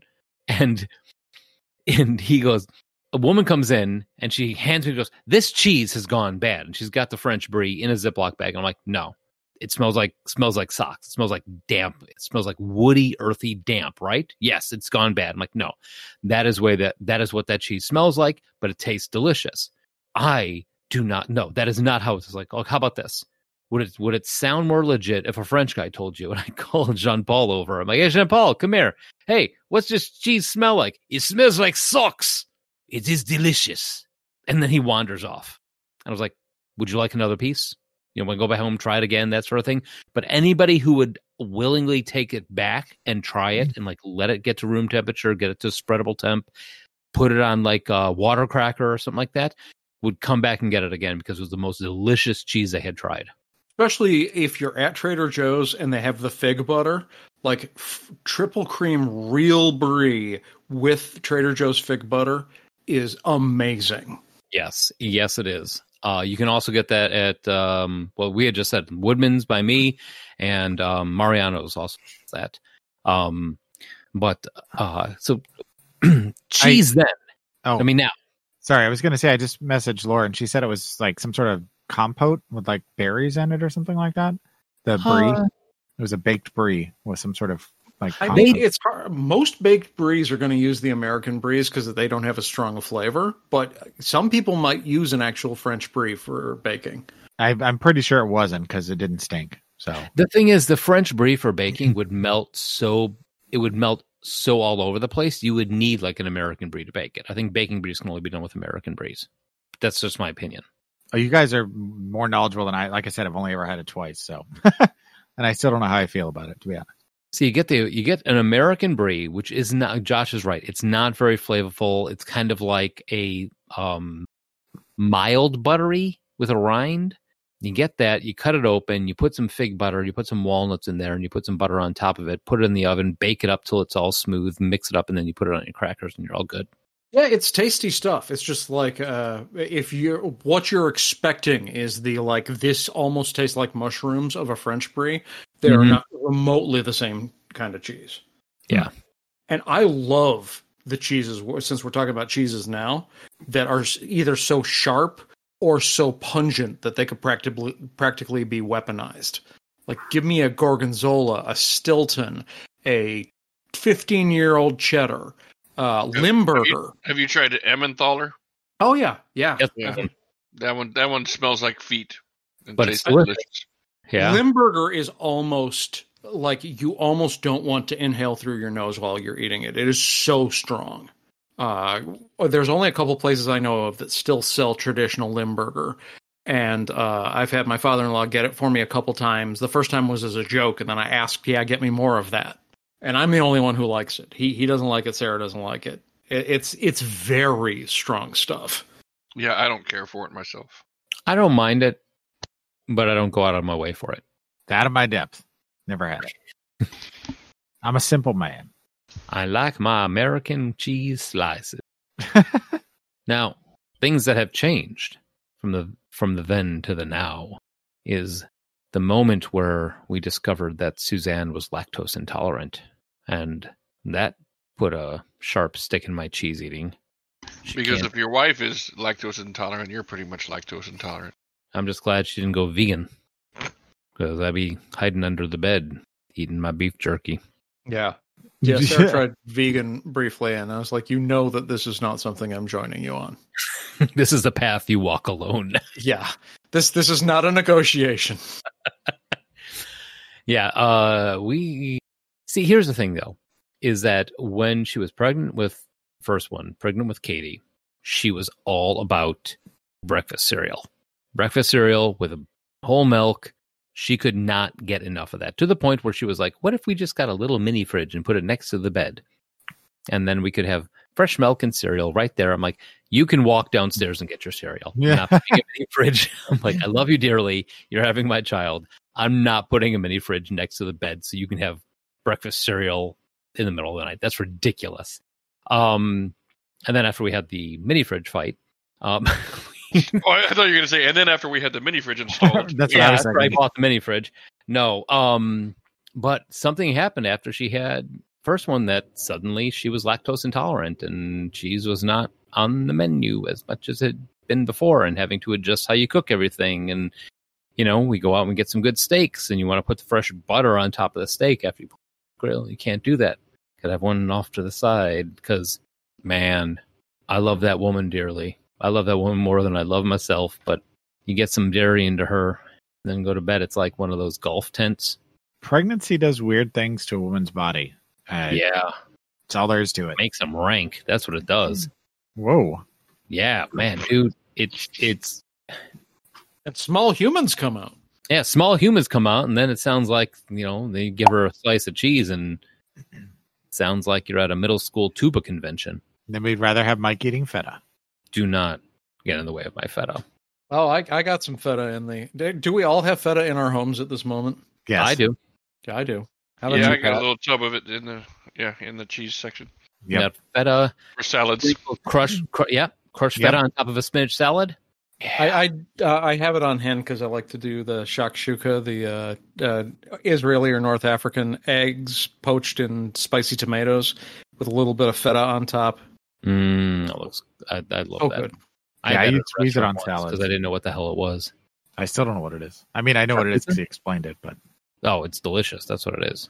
It, it's worth watching the uh, Alton Brown uh, episode of Good Eats on it because he all he does shakshuka as a parody of Casablanca because it's cons- North Africa is one of the or- potential origins of the dish, so it's all in black and white.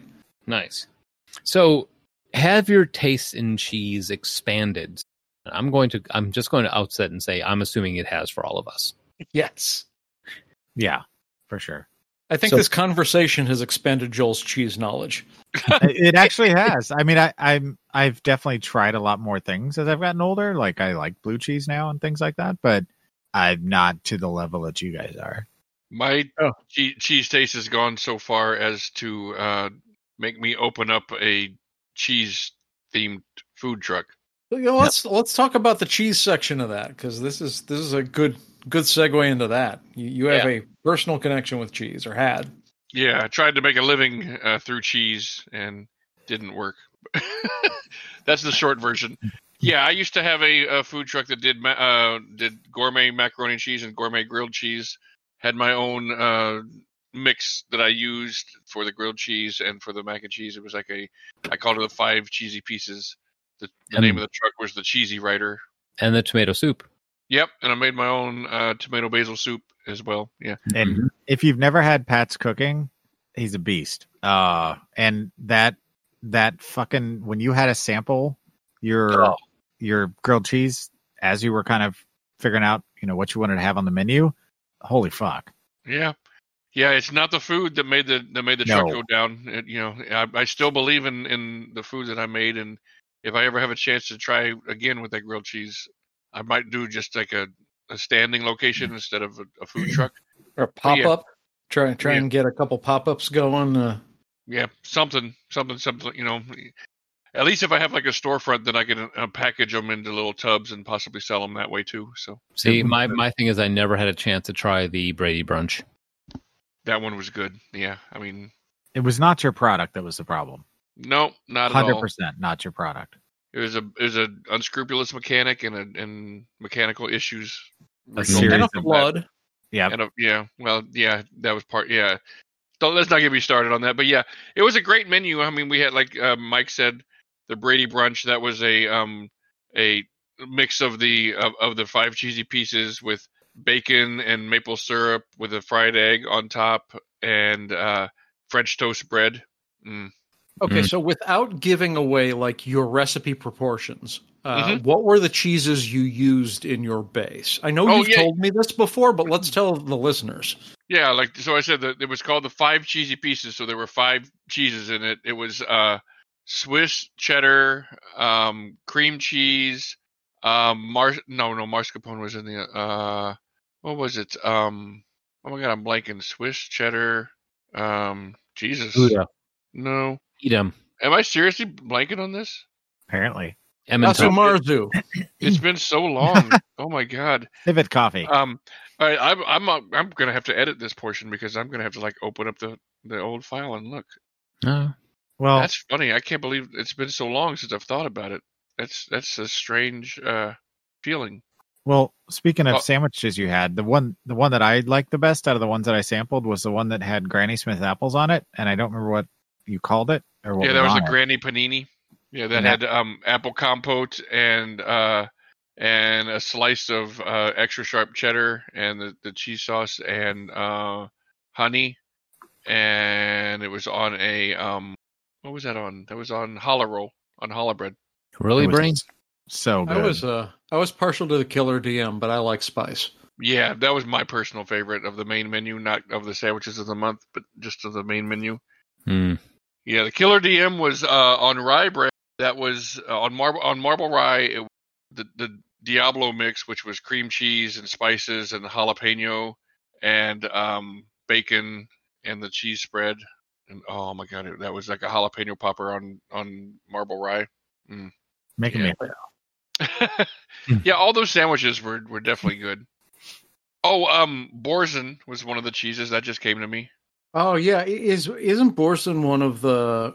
i- Isn't almost like a cream cheese? It's, Yeah, like a, it's a like a- soft cheese with herbs and garlic and stuff mixed in. Yeah, it's, it's a it's a French soft cheese with with exactly like you said with herbs in it. Yeah.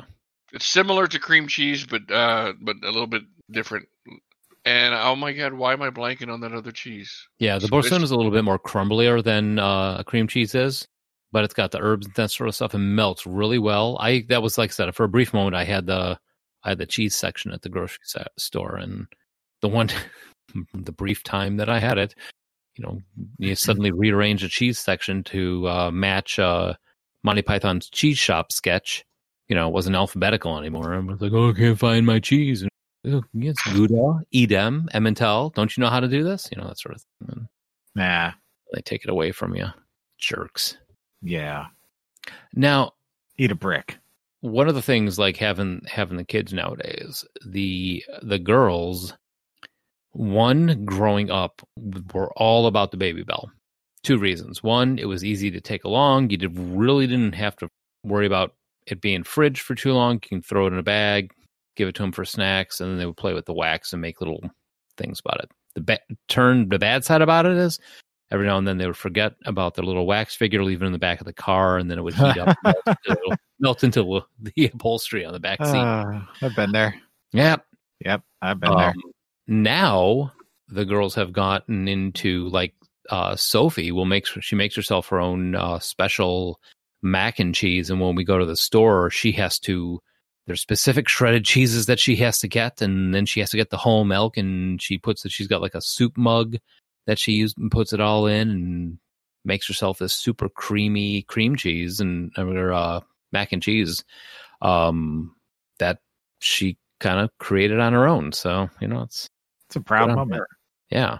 That's nice. How about you, Joel? Are you your kids dairy fans or? Um, I mean, they they both like cheese. Uh, you know, they're not as sophisticated per se. I mean, they like uh like on their sandwiches, you know, they'll usually have baby Swiss or or provolone. Um, but you know, American cheese and white cheddar are still a big part of things. Um, Gruyere. Damn it. Sorry. from the back section. Uh, That was the third cheese. Gruyere. to hop on Mike's train for just a second with the, the the mac and cheese thing, uh, Laura and I bought at Aldi's. They had uh, goat cheese macaroni and cheese. Oh, that's delicious. I, I was Mm. pleasantly surprised at how good it was.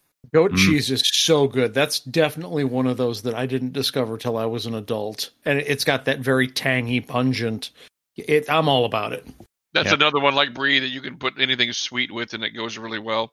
See, but with Like, mac like and berries cheese, or honey or whatever. Yeah. it could go sideways depending on how potent they made it. Uh, but it was ju- it was subtle enough that you still got that that same kind of goat cheese flavor, but it wasn't overpowering to the point where it was too much. So if you're ever at Aldi and you see it, it's it's good. Aldi for for not what you would expect on the way of cheese. Their cheese section is friggin' amazing. Yes, Uh. even their store brand stuff is good, and they frequently bring in some more expensive cheeses, like on a rotation basis. Mm-hmm. Yeah, I, I have no complaints about the Aldi cheese. No, they've got um just I mean just in the standard cheese, they're they're just their brick of Swiss cheese is fantastic. Or if you like you said during the holidays, they had like a pumpkin cheddar this last Halloween and uh during New Year's they have all sorts of crazy like uh they had a rosé cheese and all that It was really good. I mean Trader and- Trader Joe's once had a chocolate cheese that I thought was going to be bad, and that was pretty good. Yeah, that one and they that well, they had that one, the chocolate cheese, and they also had one that was it was either soaked in port wine or you can get it dusted in Mm. coffee grounds. Wine and Mm. cheese, two great tastes Mhm. taste great together. Hundred percent. Like I, I, I- I tend. To, I'm a wine novice, where I tend to like sweet whites, but I've definitely had some of the like wine and cheese pairings, where it's like, okay, I totally get this. Oh yeah, Yeah. I don't know what it is about it, but I, and I mean, I'm I'm talking like you know the the spreadable cheese kind. I'm, I'm not a a drinker, so yeah. give me give me a box of Franzia and, and a thing of spray and a cheese. tub of pub cheese. I'll be classy. Cheese Ah. whiz and a box of wine. Mm. We got Mix that ourselves a shit up. weekend. Um, one of the cheeses, speaking of spreadable, that I didn't really realize as a Yankee, like I've never re- lived anywhere for more than a year in Illinois, i- anywhere but Illinois. Uh, but I discovered about three years ago the southern delicacy of pimento cheese. Oh yeah. Oh yeah, So good. The uh, combination of like cream cheese and sharp cheddar, mayonnaise, pimentos, and spices. And that Just like- consistency is pretty much what my five cheesy pieces was. That same consistency. Yeah, very similar to also like if you have like the ranch horseradish cheese dip, where it's the same base, where it's cream cheese, shredded cheese, uh, ranch seasoning. Uh, I- if I'm not on keto, I'll do beer. Like I'll do a whole bottle of uh, an IPA or something. Hmm. Oh, that that dip is amazing. We get, uh, Sarah and I just crushed a whole uh, container with two blocks worth of cream cheese and a whole bag of shredded cheddar for New Year's. Just like just the two of us ate the whole container. Um, one of the things that I've really been enjoying in the past year or so is uh, we've kind of mentioned it earlier on. Uh, cream cheese, you know, taking like a block of cream cheese and and cutting sections off and then pouring something over it. And at Costco, they've got a, a mango, uh, or is it mango? Maybe it's pineapple habanero.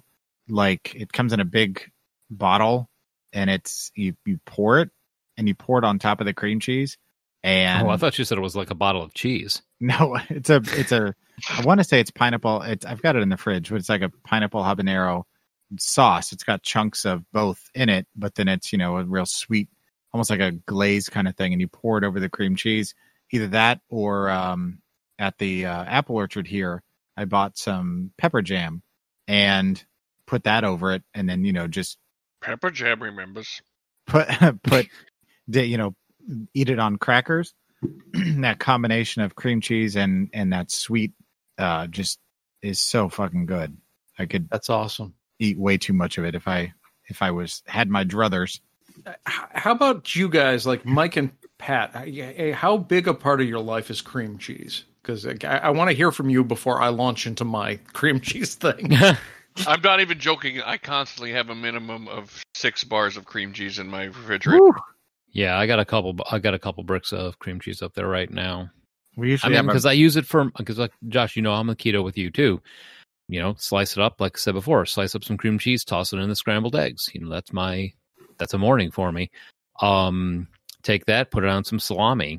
You know, with a That's little bit my of- breakfast. That was where I was going with this. Is my standard breakfast is five slices of hard salami with sliced up cream cheese a- and like wrap it up or even like fold it in half like a meat taco. And just that's what I'll have for breakfast with maybe a hard boiled egg. meat and taco. yeah, like Three hard, every, three hard-boiled eggs. thank you pat every day I'll have like cream cheese and salami for breakfast, and there will be some form of cheese on the salad I have for lunch, and sometimes a uh, like packaged cheese stick a- as like my side item since I can't have chips. And then yeah, I'll often have some sort of cheese f- with uh, whatever I'm having for dinner.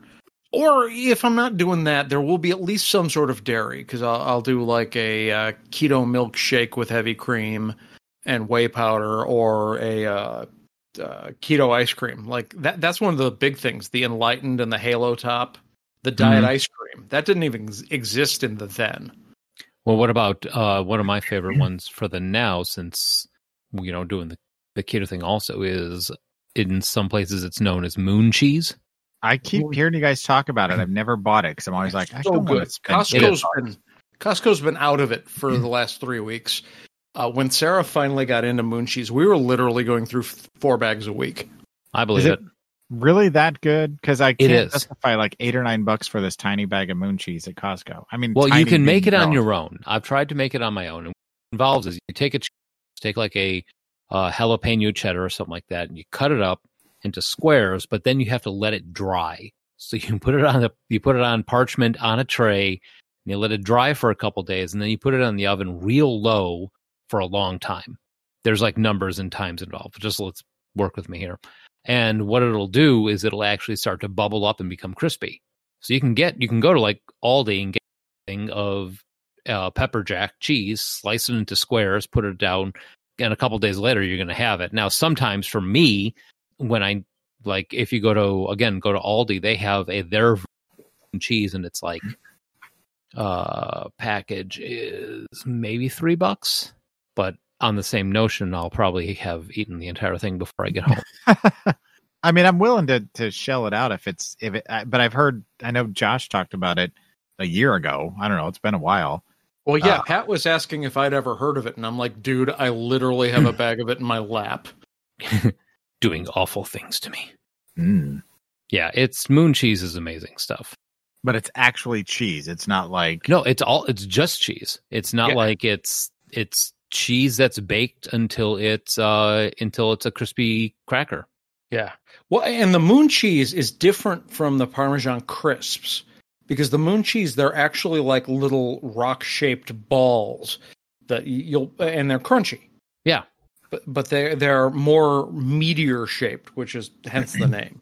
See, I always thought it was like, you know, like cheese balls, like that sort of thing. But it was somehow made with real cheese and, but still like a cheese ball. So Yeah. Well, They're, they're, they're like cheese super balls, cool. but they're harder and they're smaller and they're you know a little It's- more dense. actual cheese, though. It's not Cheese like nuggets. a puffed rice ball that's flavored like cheese or whatever. no, it's made of 100% cheese. I may have to invest in some this week or next week. Yeah. Yeah, I'm It's still mad that our local Costco has been out for several weeks. tasty, tasty, tasty. Hmm. Is there a Um, cheese that you've wanted to try that haven't you haven't had a chance to? Oh, that's a question. I want to try the full on you know uh, rat Radcliffe or whatever it's called with the Rack, Ratcliffe? yeah with the the full rack and everything. Oh, raclette? Yeah. Ratcliffe, Yeah, raclette. Yeah, yeah. I want to try that one because I've had it in the store in slices, but I've never been able to have it on the full like melty experience. It's fantastic. If you like if you like um fondue, you will love a raclette setup. Man, this I is. wonder where I can find one, not to buy, but a place that like uses one to to go try. I- If, Probably you were asking me, like, probably the, the extra old Bitto, like, if, if that was, if I could just, like, price is no object. Uh, it's a uh, Chinese cheese that is uh, aged uh, for at least 10 years and frequently up to 20. Yikes. Ooh. Yeah, I, and I'll frequently buy the tiny, tiny little block of 12 to 15 year old cheddar in Wisconsin that is like $17. But this, Wow. these, the, the extra old Bitto is $150 a pound. Oh wow. So like, yeah, I, I would, I would definitely, that's going to be on my list of like sometime in my life, I want to taste it. I mean, one see of if- the ones that I was Oh, I'm going to sorry, say, if go on. somebody offered something like that, I would certainly try it, but it's not on a bucket list. See, one of the ones that I've known about. I mean, it's on it. Like you said, it's not. It's not a bucket list for me. It's not like, oh my god, I've got to. I have to do this before I die. But if I went somewhere and they were like, they had this cheese. There's one called Rogue River Blue. It's from Oregon. It's I a am aware of it. I've not had it, but I, would- that would also, that would be a bucket list for me. yeah. So tell me, Pat. Tell me when you're interested. It's a smoky, creamy blue cheese that's been aged in pear brandy soaked grape leaves. Yum. Oh, Yeah, 40 bucks a pound. yeah. Right about.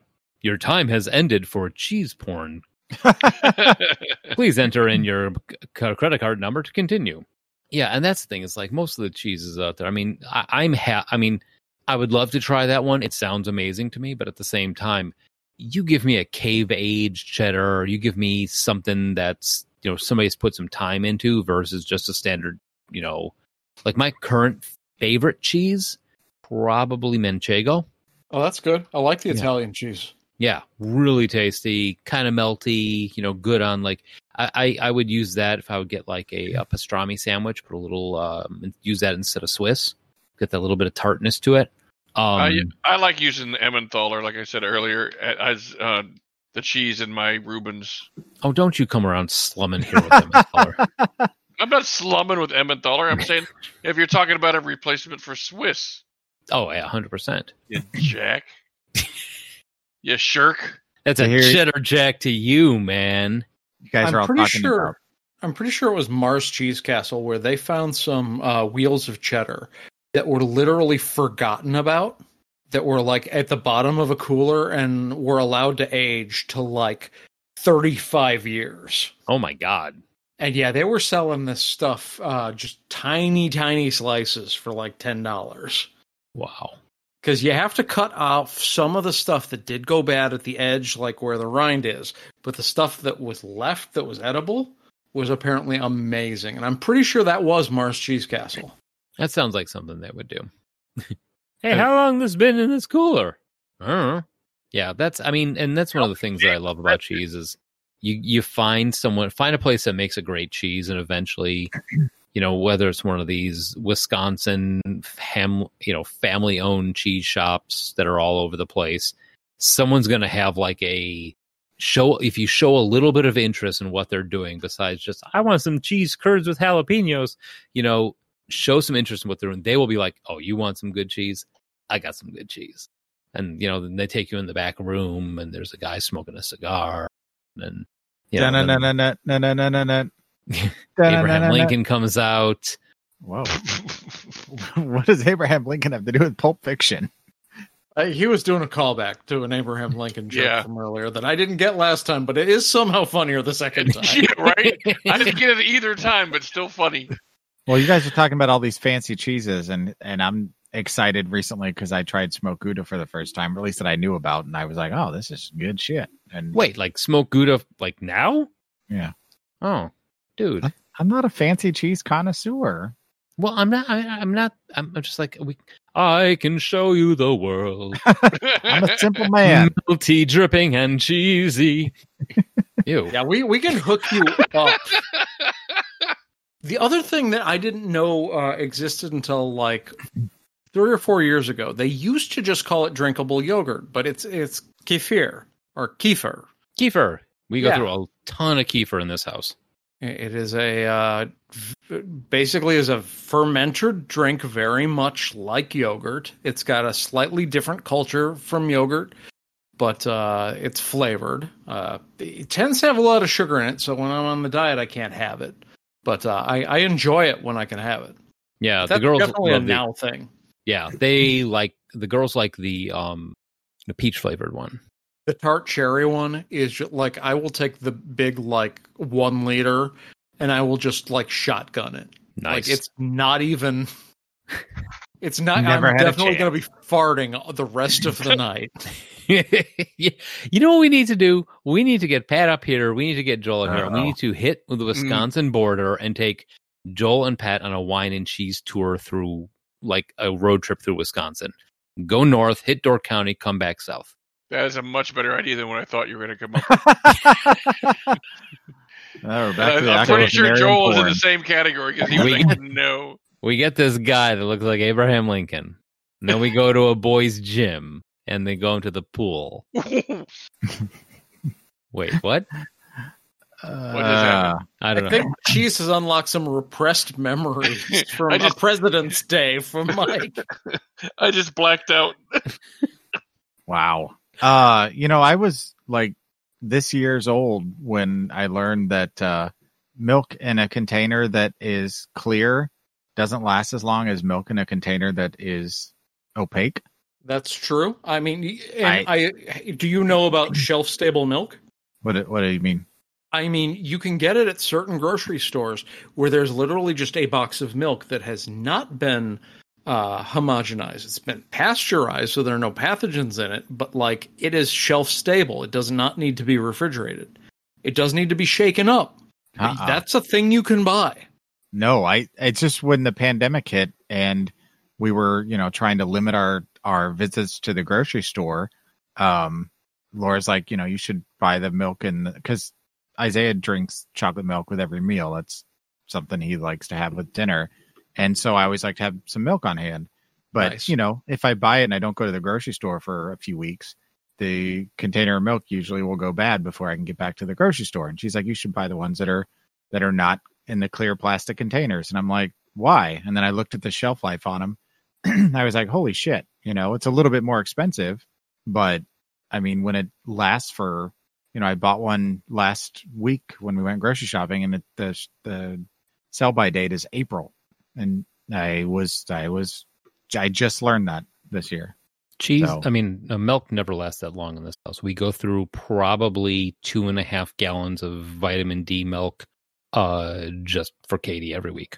And then she take, you, you want to talk about this? She take, well, because she's on the high calorie diet, we get the vitamin D milk. She will make herself a bowl of cereal, pour some milk in there, and then we take a canister of condensed milk and pour that into there and shake it up. So dairy is a large portion of our, Apparently. yeah. Yeah, I And- was on some medication a few years ago that made me temporarily lactose intolerant. It was the fucking worst. Ugh. Like as into dairy as I am, like I, I I went through about three months of having to take lactase in order to just function. That's awful. That would suck. And I didn't even have that much dairy, but that would still suck. See, I with the with the grocery store Woodman's that's Mm. out by us, they've got if you can find it, uh Webagawa cheese. What? We Webagawa? Is that right? W E I've never heard of it. Wayuga? Wayuga. Maybe. I don't know. They make I cheese. don't know. Starts with a W, Yeah, but they also we- make We have it here. Yeah. no. Okay. Well, they make a smoked cheese sticks, and it is fantastic. Yeah, I like their cheese. It's it's it's good quality stuff. Good stuff. Yeah. So Yeah, I don't know how you say it either. I always just say Wayuga, but I don't know. we have a go. Speaking of cheese sticks, have you guys ever had the Wisconsin style uh, mozzarella sticks? the squishy ones. No, the ones that are uh, in a wonton wrapper that are like full, uh, like string cheeses in a wonton wrapper, deep fried. No. They're so fucking good. No, but I want it. I want Yeah, it in my sounds mouth right delicious. now. Yeah, I mean, I, I believe that is literally how they make them. They take the the wrappers you'd have a Chinese food wonton uh, or a egg roll in, and take a, a, a cheese a full cheese stick, wrap it in that wrapper, and throw it in a deep fryer until the middle is melty. That sounds fucking amazing. Uh speaking of cheese sticks, we should not uh, this should have been in the then, but we should uh, mention Leona's cheese stick. Oh, Leona's fried cheese sticks. Yeah. Pretty good. Yeah. We're, you're like, The "Oh, we log. should get an order of cheese sticks." And it comes out and it is one giant cheese stick log. mm-hmm. Those are good, Tasty, tasty. but it's fucking huge. I have to. I have to. We have to end this so I can go upstairs and eat more cheese. Uh, So- And I'm trying to think if there's any other form of dairy that is more relevant to now that we have not covered because we've basically been on cheese for a while. In fact, I'm eating cheese right now. I'm eating oven baked parm crisps. Ooh. Activia. Makes you poop. Probiotic yogurts. Oh yeah, yeah, that's a thing. Nah. Have I you still had don't to do that, Pat? No, I do my probiotics through in, in a pill. Oh, okay. I just figured that was might be relevant. Uh, we actually were into yogurt enough that when we got, uh, I forget which kitchen device, but we've actually made our own yogurt here. Oh, nice. Yeah. You you can make. Um. I I have a yogurt maker. and I've made yogurt myself before. Takes a while, but it's delicious. And you can get a yogurt making insert for um the instant pot also, which is on my list of things to do. That might have been what we did. We might have done it in the instant pot. I say Oh. we. Eh, That was like Sarah did, and I ate it. That was my contribution. I Hey, want you to make help. black garlic in my instant pot. Sorry. Okay. no, I, I agree with you. That's that's definitely a thing I I've seen only on food shows. I've Yeah. never had. You know, the only yogurt that, speaking of yogurt, that I will eat with any regularity is uh, tzatziki sauce. Although I don't, that's not actually how you say it. I don't think, but Saziki. Yeah, tzatziki. that that's the Nico- only Nicolaj. yogurt that I Nicola, like. you slapped it on a gyro with some feta cheese. Mm-hmm. That shit is good. Yeah, it is. And Mike could power a steamship. Oh man, Toot you want toot. to I, someone give me some feta cheese and someone call Elon Musk because we're going to Mars. gonna carve us some moon cheese. All right, I think I think we're done. Um, this All right, has do we have got to a weird, Any ice weird cream spot. talk for now or no? Just before Well. we close it out. It's a. I'm so happy that ice cream has gotten to the point where there are so many varieties in the store now. Because it used to be just you had like a basic ten to twelve choices, and now they have an entire row. Yeah, I have like 12 choices just in specifically the keto friendly ice cream that doesn't have the thing that makes my intestines blow up. Like there's only one brand I can have and I I have like 12 flavors. And the chocolate peanut butter enlightened is so good. Red velvet cake. Oh, red velvet cake's good too. That's uh frequently uh, I'll get uh either a red velvet cake, chocolate peanut butter. Uh I always get for Sarah the mint chocolate. That's Okay. one flavor I'm not a big fan of. Uh the Or- pecan nobody, one. nobody really is. I think people that say they are are lying. Sarah's into mint chocolate. Like th- I know that's one. Like if she wanted a dessert that she knows I will not eat, she can get a pint of mint chocolate ice cream. Ugh. Isaiah's the same way. That's his favorite. No, you got to try the um, marshmallow caramel bars. From Marshmallow ice cream. enlightened, Yeah, uh, yeah, might be enlightened, but they're they're on the keto list of the dairy bars, and it's um, like a marshmallow flavored ice cream with a keto caramel sauce s- swirled in the middle. Hmm. Yeah, I won't lie. I have broken down and eaten a whole goddamn box in one sitting before. That's probably not keto friendly. No, no, eating them all at once is not. And then you know, then your wife finds you in the closet naked with all the wrappers around you, and you're like, "Oh like God, Halloween. not again!" And she's like, "Why is Abraham Lincoln in here?" Four score and seven years ago, I found the boy. Four score and seven cases ago. All right, so Oh, Why does so it maybe, smell like Elon Musk? Ew. So Joel, Yes. What do, we, what do we got coming up soon? I don't know. I, I mean, I'm sh- I'm just going to assume for the thumbs up for that and now we're all we all love cheese. Yes. And Uh, but Joel, what uh, what do we got on the docket for the next couple days? Next couple Well, shows. We got a whole slew of stuff coming up. Uh, One Flew of the Cuckoo's Nest versus the recent uh, Nurse Ratched. Mm-hmm. uh, Dukes of Hazard. We're going to talk about sleeping and dreams, uh, road trips, uh, coming to America. That's going to be dropping soon, and might sound a little weird, but we're going to talk about Punky Brewster. Ooh, hey, I and just it's, want to talk. it's, it's road trip movies, not road trips. That's what I said. Yeah. road trip movie show. we already did the road trip show. Sorry. Yes. and I just Thank want you, to toss Patrick. it in there that since um, I am not going to be available for the Nurse Ratchet One Flew Over the Cuckoo's Nest, we're actually going to have a guest. And if Blake from the uh, History of Bad Ideas uh, podcast filling in for me, Little that'll be cool. crossover. nice. Yeah.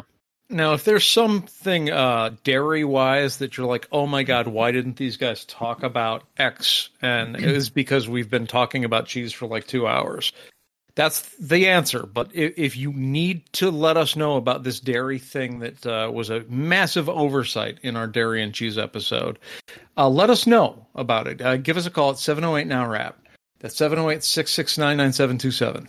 Yep. And if you're looking for some of our older food shows, we've had all sorts of stuff, everything from uh, side dishes to some other Dessert. food, desserts to, you know, our, our uh, fast food show, which was a lot of fun to research. Um, Breakfast cereal. That was a good oh, one. the breakfast, the breakfast cereal show, actually our second food show.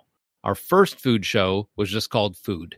So hooray for being specific on our. we'll just do a show on food. No reason to get more specific than that. Um, but yeah, you can find it at 40go14.com. That's our home on the web. You can also find us on your podcast app. Uh, we are on Apple uh, Podcasts. We're on Google Podcasts all over the place. Uh, find us on Blueberry. Find us on Stitcher. Uh, and uh, yeah, uh, go. I know everybody's kind of like, hey, I got a wedge cheese in the fridge right now that needs some eating. So uh, when you go over and you eat that cheese, and we're going to have Joel with his dulcet tunes talk to you. One is the loneliest number that you'll That's some ever- cheese eating music if I ever heard. Thank you for listening. Don't cry into your cheese. Working on my night cheese.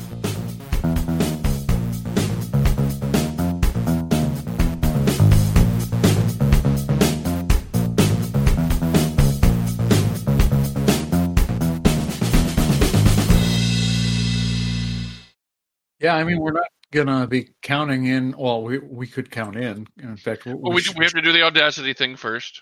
Yeah. that's So we'll count in. Are we going to count in and then like start? Everyone start recording. We'll clap on three. Because then it'll show the spike on the okay. So, but we have to do that after we hit the record button because yeah. Hit, hit record and then do Yeah. one, two, three, and Don't clap before the recording, 'cause it won't matter. right. one, two, three.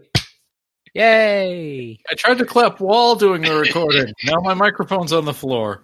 I broke my keyboard. Oh, the learning curve shouldn't be this steep. Clapping and button pushing. What the hell do you want from us, man?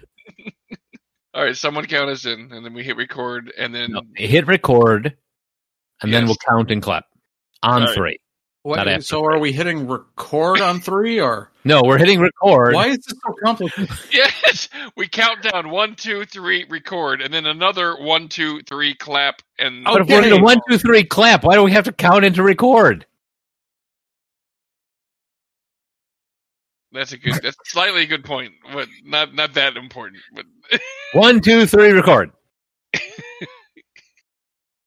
I'm recording. Should I be clapping? Not yet. I want to make sure Joel, I'm recording. I went on three. you're on three. Okay. One, two, three, clap. One, two, three. Why I'm the did only you count one. twice? Why did you count twice? Because I was giving an example. You're a, you're a, one, two, three, clap. Okay, a one, two, three. and like we already One, two. established what was going to happen. We needed one countdown, and that was it. Fine. Are, are we starting over? Now, anytime anyone says the number three, I'm just gonna. uh, Wait, are we starting over? I'm dying. My- it's all gonna be fucked up because we got random claps throughout the early recording. I clapped. oh my Jesus! Yeah, we might as well scrap this one and start all over. oh, dinner's ready. I gotta go. We're at the ashram. All right, stop this one, delete it, do whatever you. But yeah, Jesus. Okay, so stop this. X Yeah. out that window. oh my God, Clap.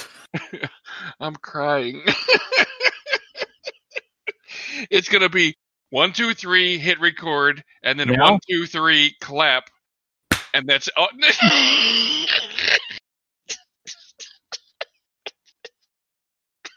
you motherfuckers! One, two, three, record. One, two, three. One, two, five. three, sir.